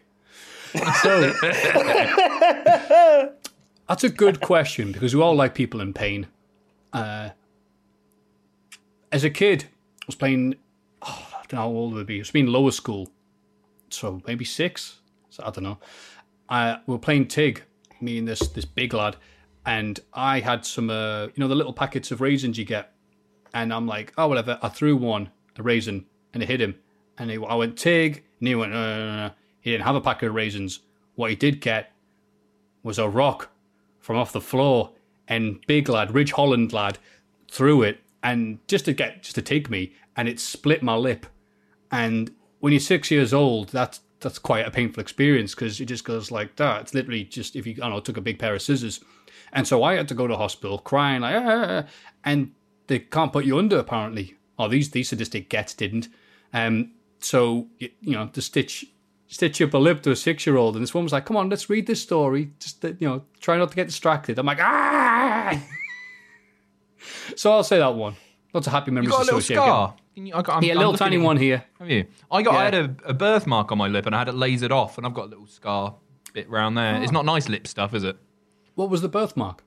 Uh, it, it looked like um, it looked like either I had a little bit of lipstick on there or herpes. But it, I used to get bullied for it growing up, obviously, um, amongst other things. And so I was like, "No, mum, I want this off." And we had this thing, and it felt like a, an elastic band flicking against uh, my lip. Um, and um, yeah, it only took a few sessions, but it's gone now. But you can still see it. So, like, if, you, if I gave you a close up of my lip, which I will do when COVID is over, um, you can see the little dots and scarring there. Interesting. Is that also your pick for most pain? No, no, no. Tore a bollock. What? No, no, no. That's they're writing a letter in the mailbag next week. ah. um, no, I uh, my my kite, uh, or it might have been my brother's kite, flew away and uh, went to try and get it. But to get it, we needed to climb over a barbed wire fence. Um, Oh, you no. see, you see where this Oh, is no. going. Li- little little Adam Pacitti, eight years old. He's he's, he's only got his shorts on. Uh, Went went as I went down, a barbed wire barb went through the yeah. I, I- I imagine a lot of people at home are doing the same and taking their headphones off. Went through my um, my my scrotum. You can still hear me, Matthew. Scrotum went through my scrotum. went through the scrotum. It didn't. It didn't actually touch the testicle, um, but it, it did. It did tear the tear the scrotum. So that's the most. That was really really painful. I'm fortunate, and you know what? I've not had to deal with that much pain in, in my life. Um, but that that wasn't very fun. And I, I took a tennis ball to the to the to the plums once, and that wasn't very nice either. Thomas. uh, when I was at um, when I was at nursery school, I vaguely I, I don't remember this, but I've been told it many times. But like my mum had to come and get me. I was what it was sort of like a playtime bit. We were all wandering around, and I'd for some reason, adventurous little soul, had, had put my hand between the gap between the wall and the door. You know where the uh, where the join would go in to where you'd put the door in. My hand was being pushed through there. Then the teacher came in, and the teacher was shutting the door behind her, but she shut it with quite a lot of force. So she went, whum! And I was told that this was related to, to my mum, was that as that happened, like I I couldn't scream because I was in that much pain. So the teacher didn't know I was there. So the teacher went, why is that door not shutting? Oh, Whang, whang. And then it was at that point, apparently, after a couple of whangs, where I let out a bellow like, like a terrified child and just completely. I mean, there's no mark in there now, but like completely just ripped the skin all off of my, off my hand and my knuckles all around there. Oh, God, it was horrible by all accounts. Because I was too young and probably I've blotted that out of my mind. But I remember that being quite a, a distinctive, fun memory. What about in wrestling? Um, there was this bit with the door. No. Um, the most, the worst one I think I ever saw in wrestling was probably Sid Vicious, 2000, and what I was thinking as well. Starcade 2000, coming off the top rope with a your standard top rope boot, only to, to land and just literally you watch the the the, the foot of Sid Vicious like crumble like it's paper, and oh. It's amazing think- that you can literally just say Sid's leg to any wrestling fan and they know. Two words, Sid's leg. Sid's That's leg. it. It's just oh, it was grim, and I, remember watching that, and it's just and the fact that WCW, the, the officials, just said, "Well, that's terrible, but we've got to carry on because we've got to, we're about to do a mystery reveal." It's going around like that, isn't it? It's, it's- Wobbling there, and there's Animal walking down in a mask because they've got to do the bit where they reveal that he's in a new faction. like, just stop the thing and tend to that man. His leg is literally on a hinge. Go and seize at him. But yeah, that's that's my that's my pick for worst wrestling injury as well. So he got out the limo, came down, was like, ah, see Sid with his Yeah. leg folded up like one of those old school telescopes you see pirates have. And he's like, kick. And Scott Steiner pinned him. And like, aha, because of Road Warrior Animal, Steiner was able to beat Sid. I was like, oh, well, what are we going to do in that position? In terms of injuries, I mean, there's horrific ones such as, I was going to say, Hayabusa's uh, career ending one. Because it's these ones that you just wish you could unsee, but you can't. So I'm going to go with that one, keep us a happy one, and I've nothing happy to say about it. Uh, yeah, Pacitti, what's yours? And it can Yeah. please not involve a bollock. No, no bollocks here. Uh, Sid's Sid's leg was the one that sprang to mind. Um, if I guess the weed whacker, I've seen various weed whacker spots. They they're pretty gruesome. They don't look very fun at all. Um, live, it would be. Um, it's nothing mental or anything, but it would be um, Orton Lesnar from uh, from SummerSlam 2016. I was there live for that one, and that was pretty pretty daunting, I guess. But no, I. Yeah, there, there are so many. We don't need to recap all the horrible wrestling Yeah, injuries, we'll do we? We'll move on, keep it happy, as that question was from My Cox Small. Tope con hey ho, gentlemen. Earlier today, I was reading articles about the WWE Hall of Fame because working at a hotel during a global pandemic is, as you Brits say, rather pants. We do say Nobody that. said that since like 2004. But Sorry, thing- carry on. Sorry, Trevor. But one thing that came into my mind what if more than just people went into the WWE Hall of Fame? So that leads to my question for you. If you have to choose one match, one promo, and one finisher to put into the WWE Hall of Fame, what would it be and why? Thanks for everything you guys do. You truly brighten up my boring Friday nights at work because no one wants to stay in a hotel during a pandemic. Wishing you the best. Trevor from Ohio said like New Japan crowd. So from Ohio. Ohio. anyway, so one match, one promo, one finisher in the WWE Hall of Fame. Do you go first there, Tom? Okay, are we going to do? Are we, are we each going to do a match, then a promo, or should we do? Should we just try to just do match, promo, finisher at the same time? you choose, Tom. Do it how All you right. want. Okay, I'll do them all. I'll do them all. I'll fly through them. Uh, match in the Hall of Fame. Uh, I'll be boring. Rock Austin, Mania 17. Stick that in. Promo. Uh, I did it for the Rock. I did it for the people. Uh, and finisher, Doink the Clown's whoopee cushion because it was one of the only finishers that was brave enough to have a sound effect attached to it. I love the go. fact that you, you started quite serious there and then you thought, that's not fun enough. I'll just say some bollocks. Screw it. roller, it's a roller coaster ride, that is, of an answer. Uh, I'll go with uh, Shane versus Kurt. Love that match. I watched it the other day. That's a Hall of Fame worthy match. So Sh- Shane is part of the first induction into the Hall of Fame of matches. Uh, finisher Jack Hammer. Love a Jack Hammer. Um, and promo. Who's your daddy? Montreal. It's got to be. Have I stolen yours, Matthew? No, I was just remembering that one because I hear that and I hear the rest. well, the- the rest is boo. Yeah. One match, probably WLC. Great, underrated. completely underrated. One of those Legit. ones where people were going, "This is going to be the stupidest, worst match ever," and I watched it. and Went, nah, mate. Honestly, The unnecessary bumps that they took in that match, so good. I'm all for it. uh, all of WLC. One finisher. Jerry Lynn's cradle pile driver. Nice. One promo. Oh, see, I was going to just say Steiner Math. But because you've said that, me and my friends sometimes get together and watch Who's Your Daddy Montreal?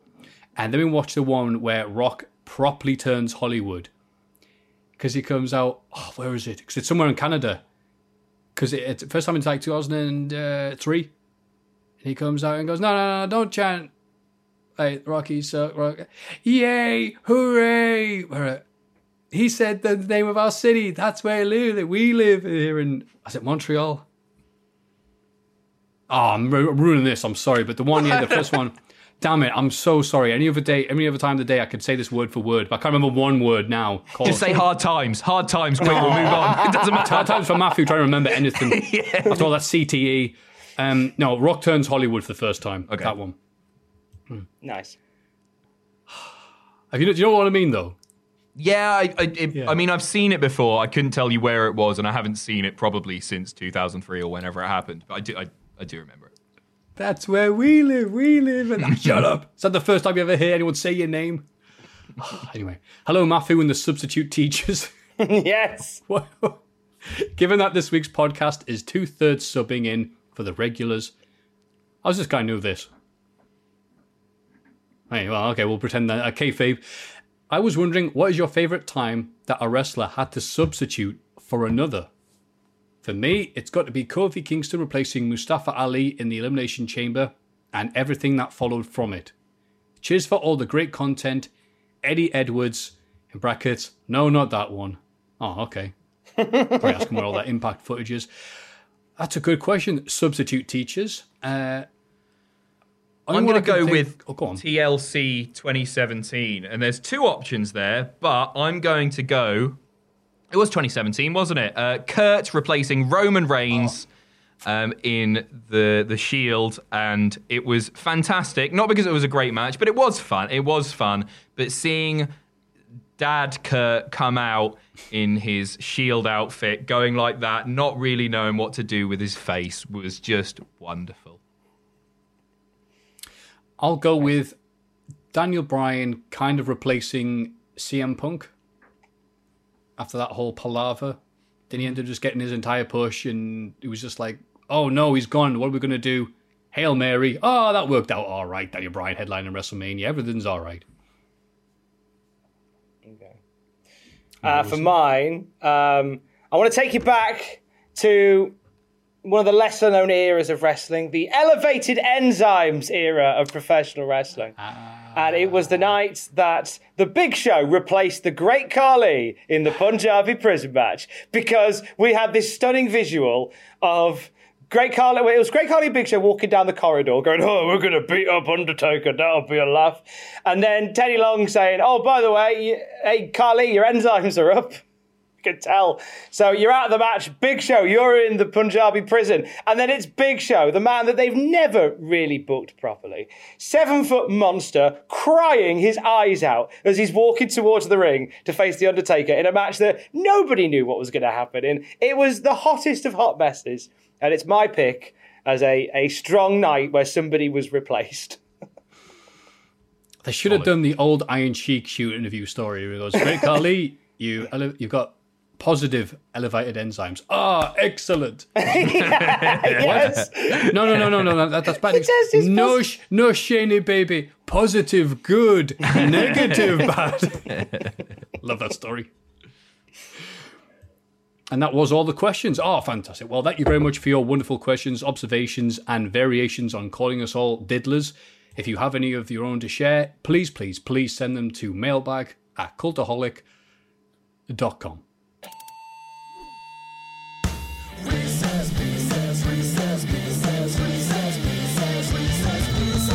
it's time for Reese's Pieces.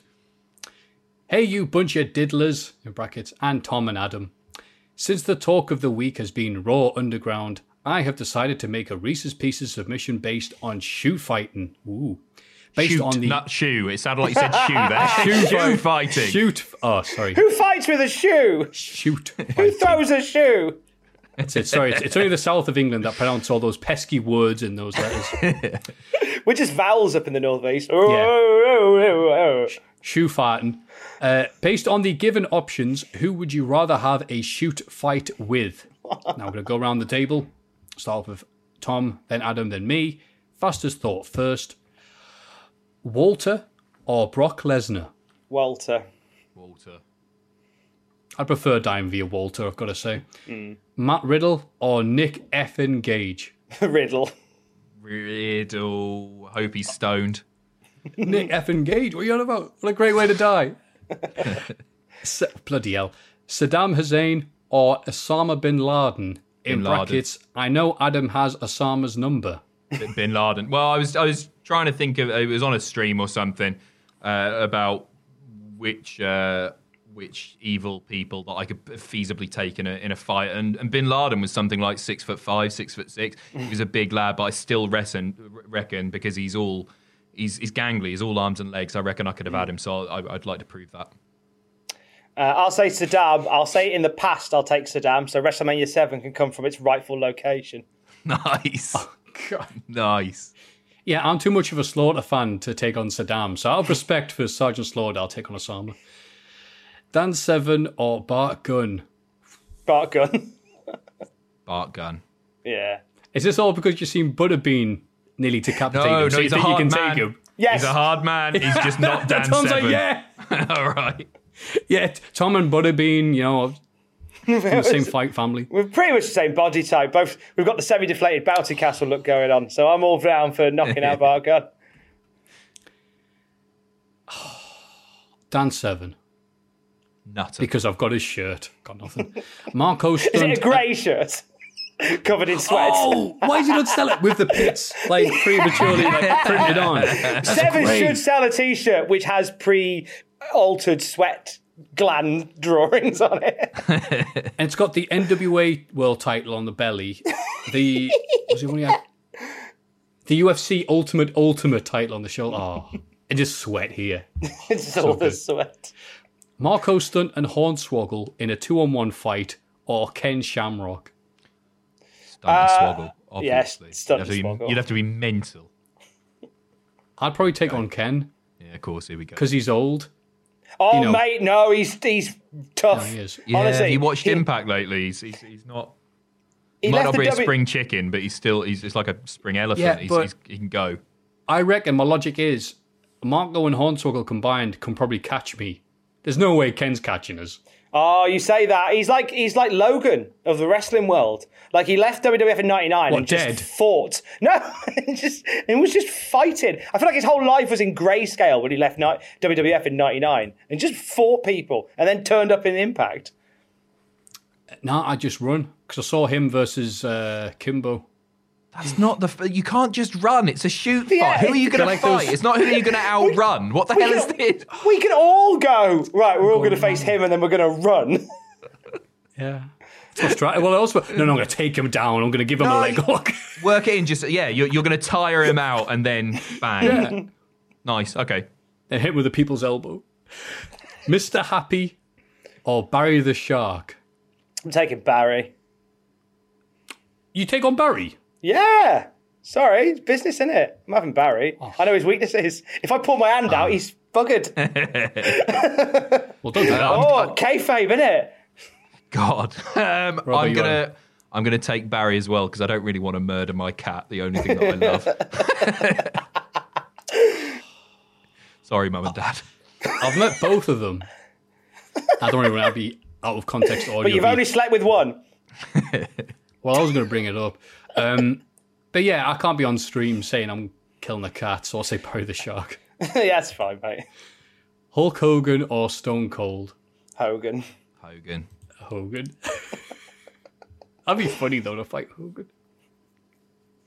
Jack the Jobber or Ross Tweddell? I think Ross. I'll have a go with Ross. Yeah, I reckon Jack could get. Jack's nippy, isn't he? And like, he, yeah, I, I would go Jack's- for Ross. I don't think I'd stand a chance against either of them. But Jack, I feel like once he got going, it's going to be bang. He's going to nut me and then kick my head in. Jack's a think Ross- tinderbox. The moment that Jack goes, we're everyone in this office just run. The moment Yeah. that Jack finally snaps, we all need to get out of the country. We're done. I I can't fight Ross. He's too lovely a human being. But there's definitely some pent up aggression that Jack needs to release, and I'd be like, "Come on, man, That's a paper. come on, lad! I'll, I'll snap you like a twiggler." However, You, you two, every comment. If I ever click on the podcast, every comment is just like, "When is Jack gonna snap at Matthew ah. next?" people, people want that. Do it. the best one was the one where Jack gets properly annoyed. I'm thinking he's joking, and it was with nothing was happening. I think I either agreed with him or just said something, but he misheard or didn't hear and just thought I was being like, "Hoo, hoo, hoo, look at Jack. And he went, stop it. He's like that one teacher's had enough Oh, of I've all the kids it. making fun of his surname and stuff Oh. like I've had enough of you, Matthew. And he was like, oh, great. You should fight on Twitch. I'd like that. Be good that. Think of all the bits you get. Scott Steiner or Bobby Lashley? Well, they're pretty much the same as Jack and Ross, so Uh, Steiner. I'll, I'll go down swinging at the hands of Steiner. His, his Shoney's shut, didn't it? This week Yeah. or last. That's sad. Uh, well, I'm going to beat him up to make him feel better. yeah, I'll take on Bobby because I can't kick a man when he's down. Uh, Vince or Shane McMahon? Vince. Vince. Have him. It's got to be Good night, Vince. good right? night, Padre. So as he hits that max stunner, it's all our. uh, thank you very much. P.S. Bring back Puppet Jack. He does not deserve to be laying in the office oh, on gathering dust and jizz. Oh, look! He's all. Oh, he's back! There he is. I found him upstairs. He's going mouldy, Matthew. Oh, he Oh must no, that'll be all the jizz. Very sad. Oh! He's got the COVID. Oh. No, don't oh say no. that. No, no, no, Great. See you Back later. home. Can you do that? Bye. Oh, no. bye, Jack. That'll be the Been a last thing we while. ever see. no, you've got me now on a on a on a pull string because I have to do what you say. Because if not, you'll just send him out the window and in the room. I'll post him over to you. I'm sure you're missing him, so I'll Bit post by him over to you. bit. Oh, thank you. A corona-ridden, jizz-filled fine. puppet. Oh, It's exactly what I need right now. We'll make each other feel bad. Cheers, Michael Lackers, aka Mike Lackers. I'm glad he spelled it out for you there. I would have got that. Michael, and Lackers. Lackers. Oh, I can't say that. Thank you very much for those. If you have any of Reese's Pieces to send, send to the same place as the mail, which is mailbag at cultaholic.com. It's Cultaholics.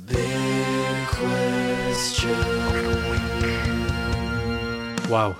What a jizz filled podcast. And the big question for those still staying all towards the end is who will Retribution be? Or should who should they be? And if you've not been watching Raw, like the rest of the country, ju- ju- judging by the ratings, Retribution were the people who showed up to throw a Molotov cocktail at the big WWE generator like it was one of the missions on Hitman 2, which I've been playing during lockdown. And it's an interesting thing to have somebody being against WWE itself, and it's just going to lead to something somehow. Going to be anti WWE. So, who should be in Retribution? Who should be the leader of Retribution? And where's this going to go?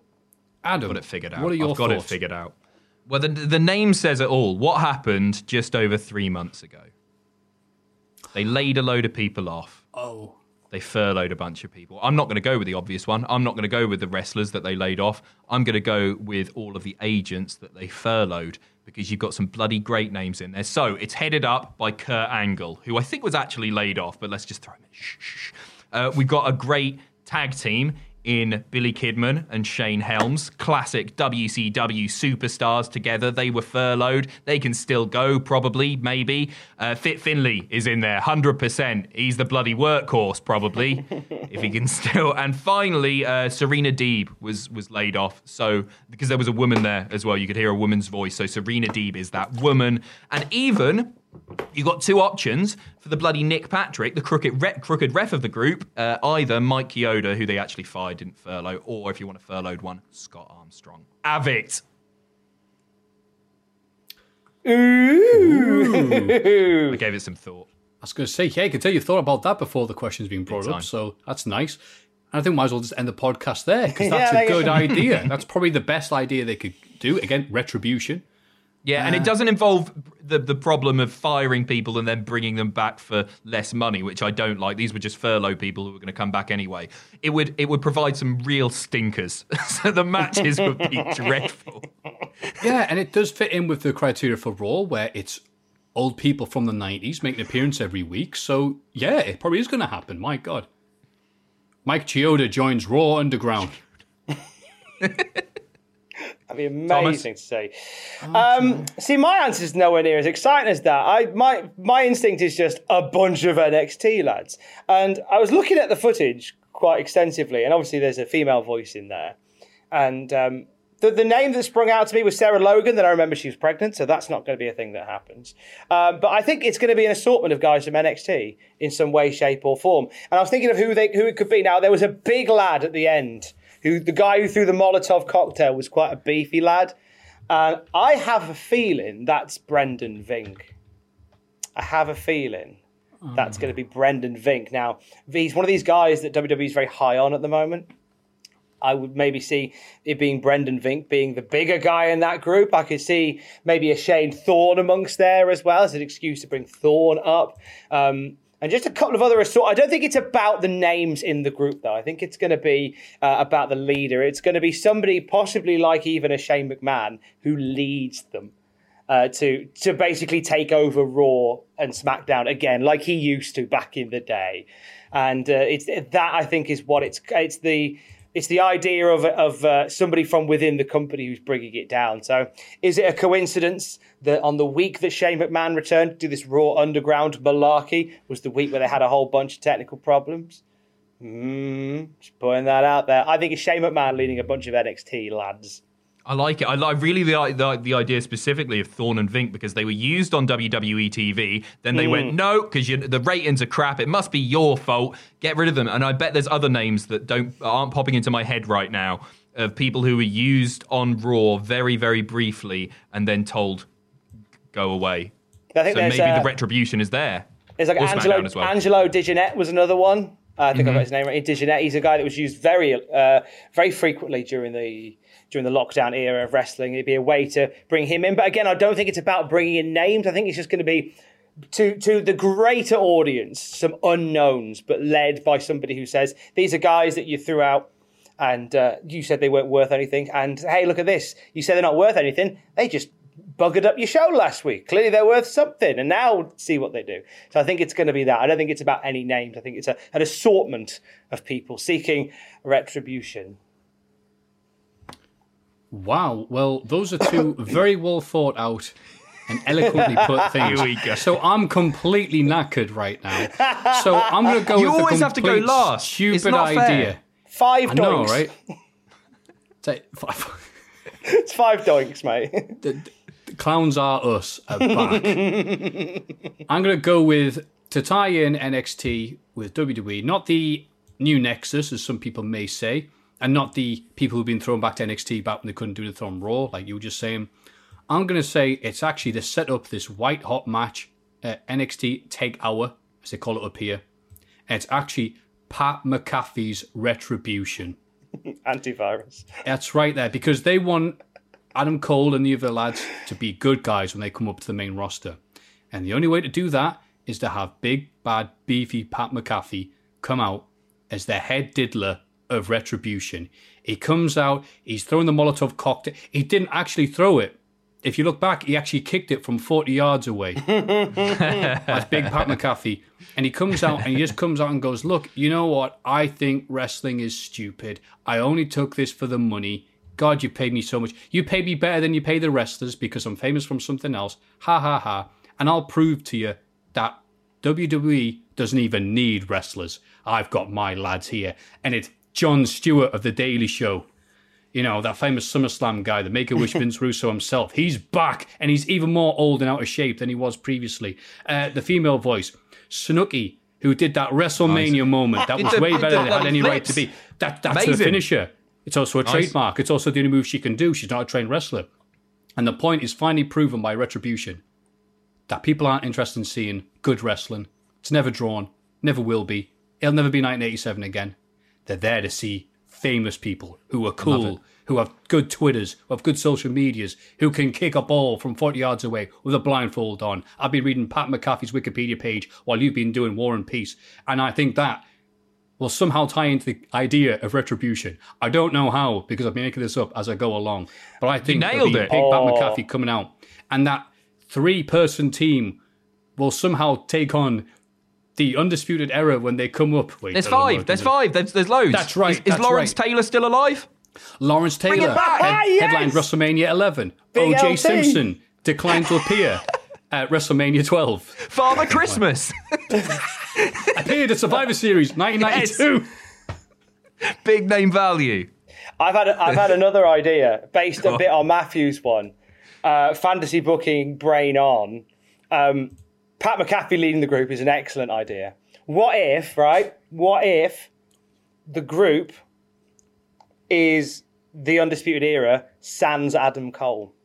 What if Pat ends up fighting Cole and the era turn on Cole? Join up with Pat. That's that gives us one down. That gives us one down. Who's Roderick Strong's wife? Mrs. Roderick Strong. Maria Menun. Is it Maria Menounos? What? Is it? Hang on, Roddy. Roddy's wife is is uh, is a fighter. Hang on, Roddy Strong wife. Uh, is Marina Shafir. My apologies. Marina of Shafir. yeah, of course it is. It's Shafir. Jessamyn Duke's best friend. Um, it's, uh, so, off the top of my head, Pat, Bobby, Kyle, Strong, Shafir. Why are they doing it on Raw, Tom? I don't know. bored. Bored, bored in the house, bored in the house, bored. None of us Because- know what day of the week it is because of lockdown anyway. They just they just cocked it up. Because they hit a shake things up. Yeah, there you go. That'll do it. That'll do it. Yeah. I could see that retribution for being associated with Adam Cole. And Adam Cole doesn't even real Adam Cole doesn't know until he goes to NXT and was like, Where's the lads? Hello, Keith, have you seen Roderick Strong or his wife, Maria Menounos, anywhere? And he goes, uh, I think you should watch WWE Raw on the award winning WWE network for it's nine ninety nine. And he goes, All right. And he puts the camera there. He's, he's there looking at it going, And that's how wrestlers watch stuff, and then that's how he finds out. And then Pat McAfee's, you know, coming out to the NFL on Fox theme, and uh, that's how you know it's Pat McAfee. I, I don't know how great, Tom. I don't know how Tom came up with a worse idea than Snooki, but he's just smashed it there. Well done. But, then- but then what happens is then Adam it. Cole No, leads, no. leads, leads Lawrence Taylor, Snooki, OJ Simpson. As the as the as the undesired era, and after the races we go. Yeah, and he gets on the mic and goes, "We did it, we did Oh, it, God. we did it because of Snooki, and you can take Snooki, and she can go back to whatever she did before this." Stick it up yours. nice. Are we done? Yeah, I think that's it. It's gone long this one, hasn't it? It Sorry, certainly listeners. has. Certainly has. And we all get long around you two gentlemen. Thank you very much for stepping in at the last minute while those two poor lads, Jack and Ross, formerly of the Undisputed Era, now of Retribution, can have a rest. Uh, Pacitti, before we leave, can you tell the fine people what they have to look forward to on the Cultaholic channel involving yourself? Oh, we've got some cool stuff coming up. Actually, we've got a couple of big ranks coming up because I'm obviously, as I say, I'm away next week. So we've got two ranks in the next ten days or so. So we've got every WWE Women's Champion ranked from worst to best, and we've got every Vince McMahon match ranked from worst to best as well. One goes about 35 minutes, one goes about an hour. They're going to be great. And also tune in on Saturday night for the last stream ever uh, as I watch. Uh, we're going to do live reactions to Money in the Bank 2011 over on YouTube, and then head over to twitch.tv forward slash cultaholic, uh, where we're going to dick about and watch some QVC. Wow. Tom, Uh, on the podcast, uh, usual daily news podcast. If you don't subscribe, which you you do, of course you do. You listen to this. Uh, if you, daily news uh, every single day, Monday to Friday. Classic Raw review, classic SmackDown review. On Wednesday, Desert Island Graps with AJ Gray. That's a thing. It happened at a time recording 2 a.m. Uh, we sat and had a chat, and uh, it's one of those where I may have to, I may have to probably sign for some extra hours this week. The amount of editing of swear words I have to do. So we might just set it out as explicit, but it's a really good chat we do. You can check out Roy Johnson. He was on the show this week, uh, giving us his three wrestling matches. Loads of good stuff there. Um, if you download, if you listen to the podcast, thank you. We're there all the time. Brand new Twitch show on a Friday. By the time this has gone out, we you've probably missed the first one, so we've got all the the kinks out of it. Uh, next Friday, uh, 2 p.m. British Standard Time. Uh, Love you by Friday. Start on twitch.tv forward slash cultaholic. Come and say hello. Get involved in the Twitch. We're doing loads. We've got Mm. uh, Owen's doing shows with Jack. We've got Andrew, one of our editors. Matthew's going to do something. Uh, you didn't know that, Matthew, but you are. Um, You, you told me that f- told me that five weeks ago. You still responded to what it is I'm doing. no, or no, half I'm of us haven't been able to do it because we haven't. We've not been in the office and we don't have the streaming kit. We, It will happen. It will happen. There's loads, loads. Twitch. Twitch. So that was Tom at 2 a.m. Uh, Pacitti was on his second fruit pastille by then. I'll be doing nothing but dying and catching up on One Piece, so we can have that to look forward to. But until next time we see you, fine folks watching this at home, please, please, please put your hands near the camera. For no, not the love heart thing. Oh yeah, you don't watch this far, do you? So you put the heart, the hand there, and I count to three. Say what we always say, which is one, two, three. Join us. Join us. Join us. Join us.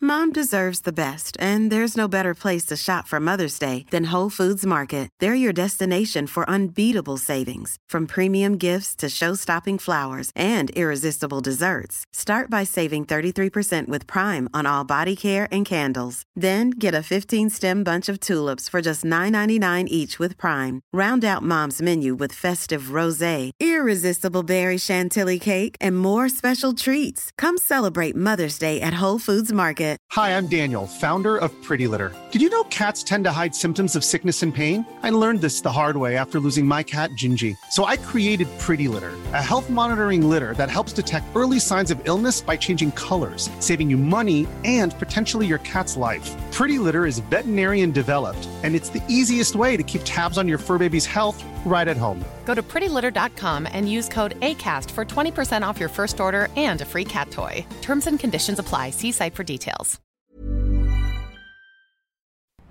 For all the wrestling headlines in just 10 minutes, search Cultaholic Wrestling News on Apple, Spotify, or wherever you get your podcasts from.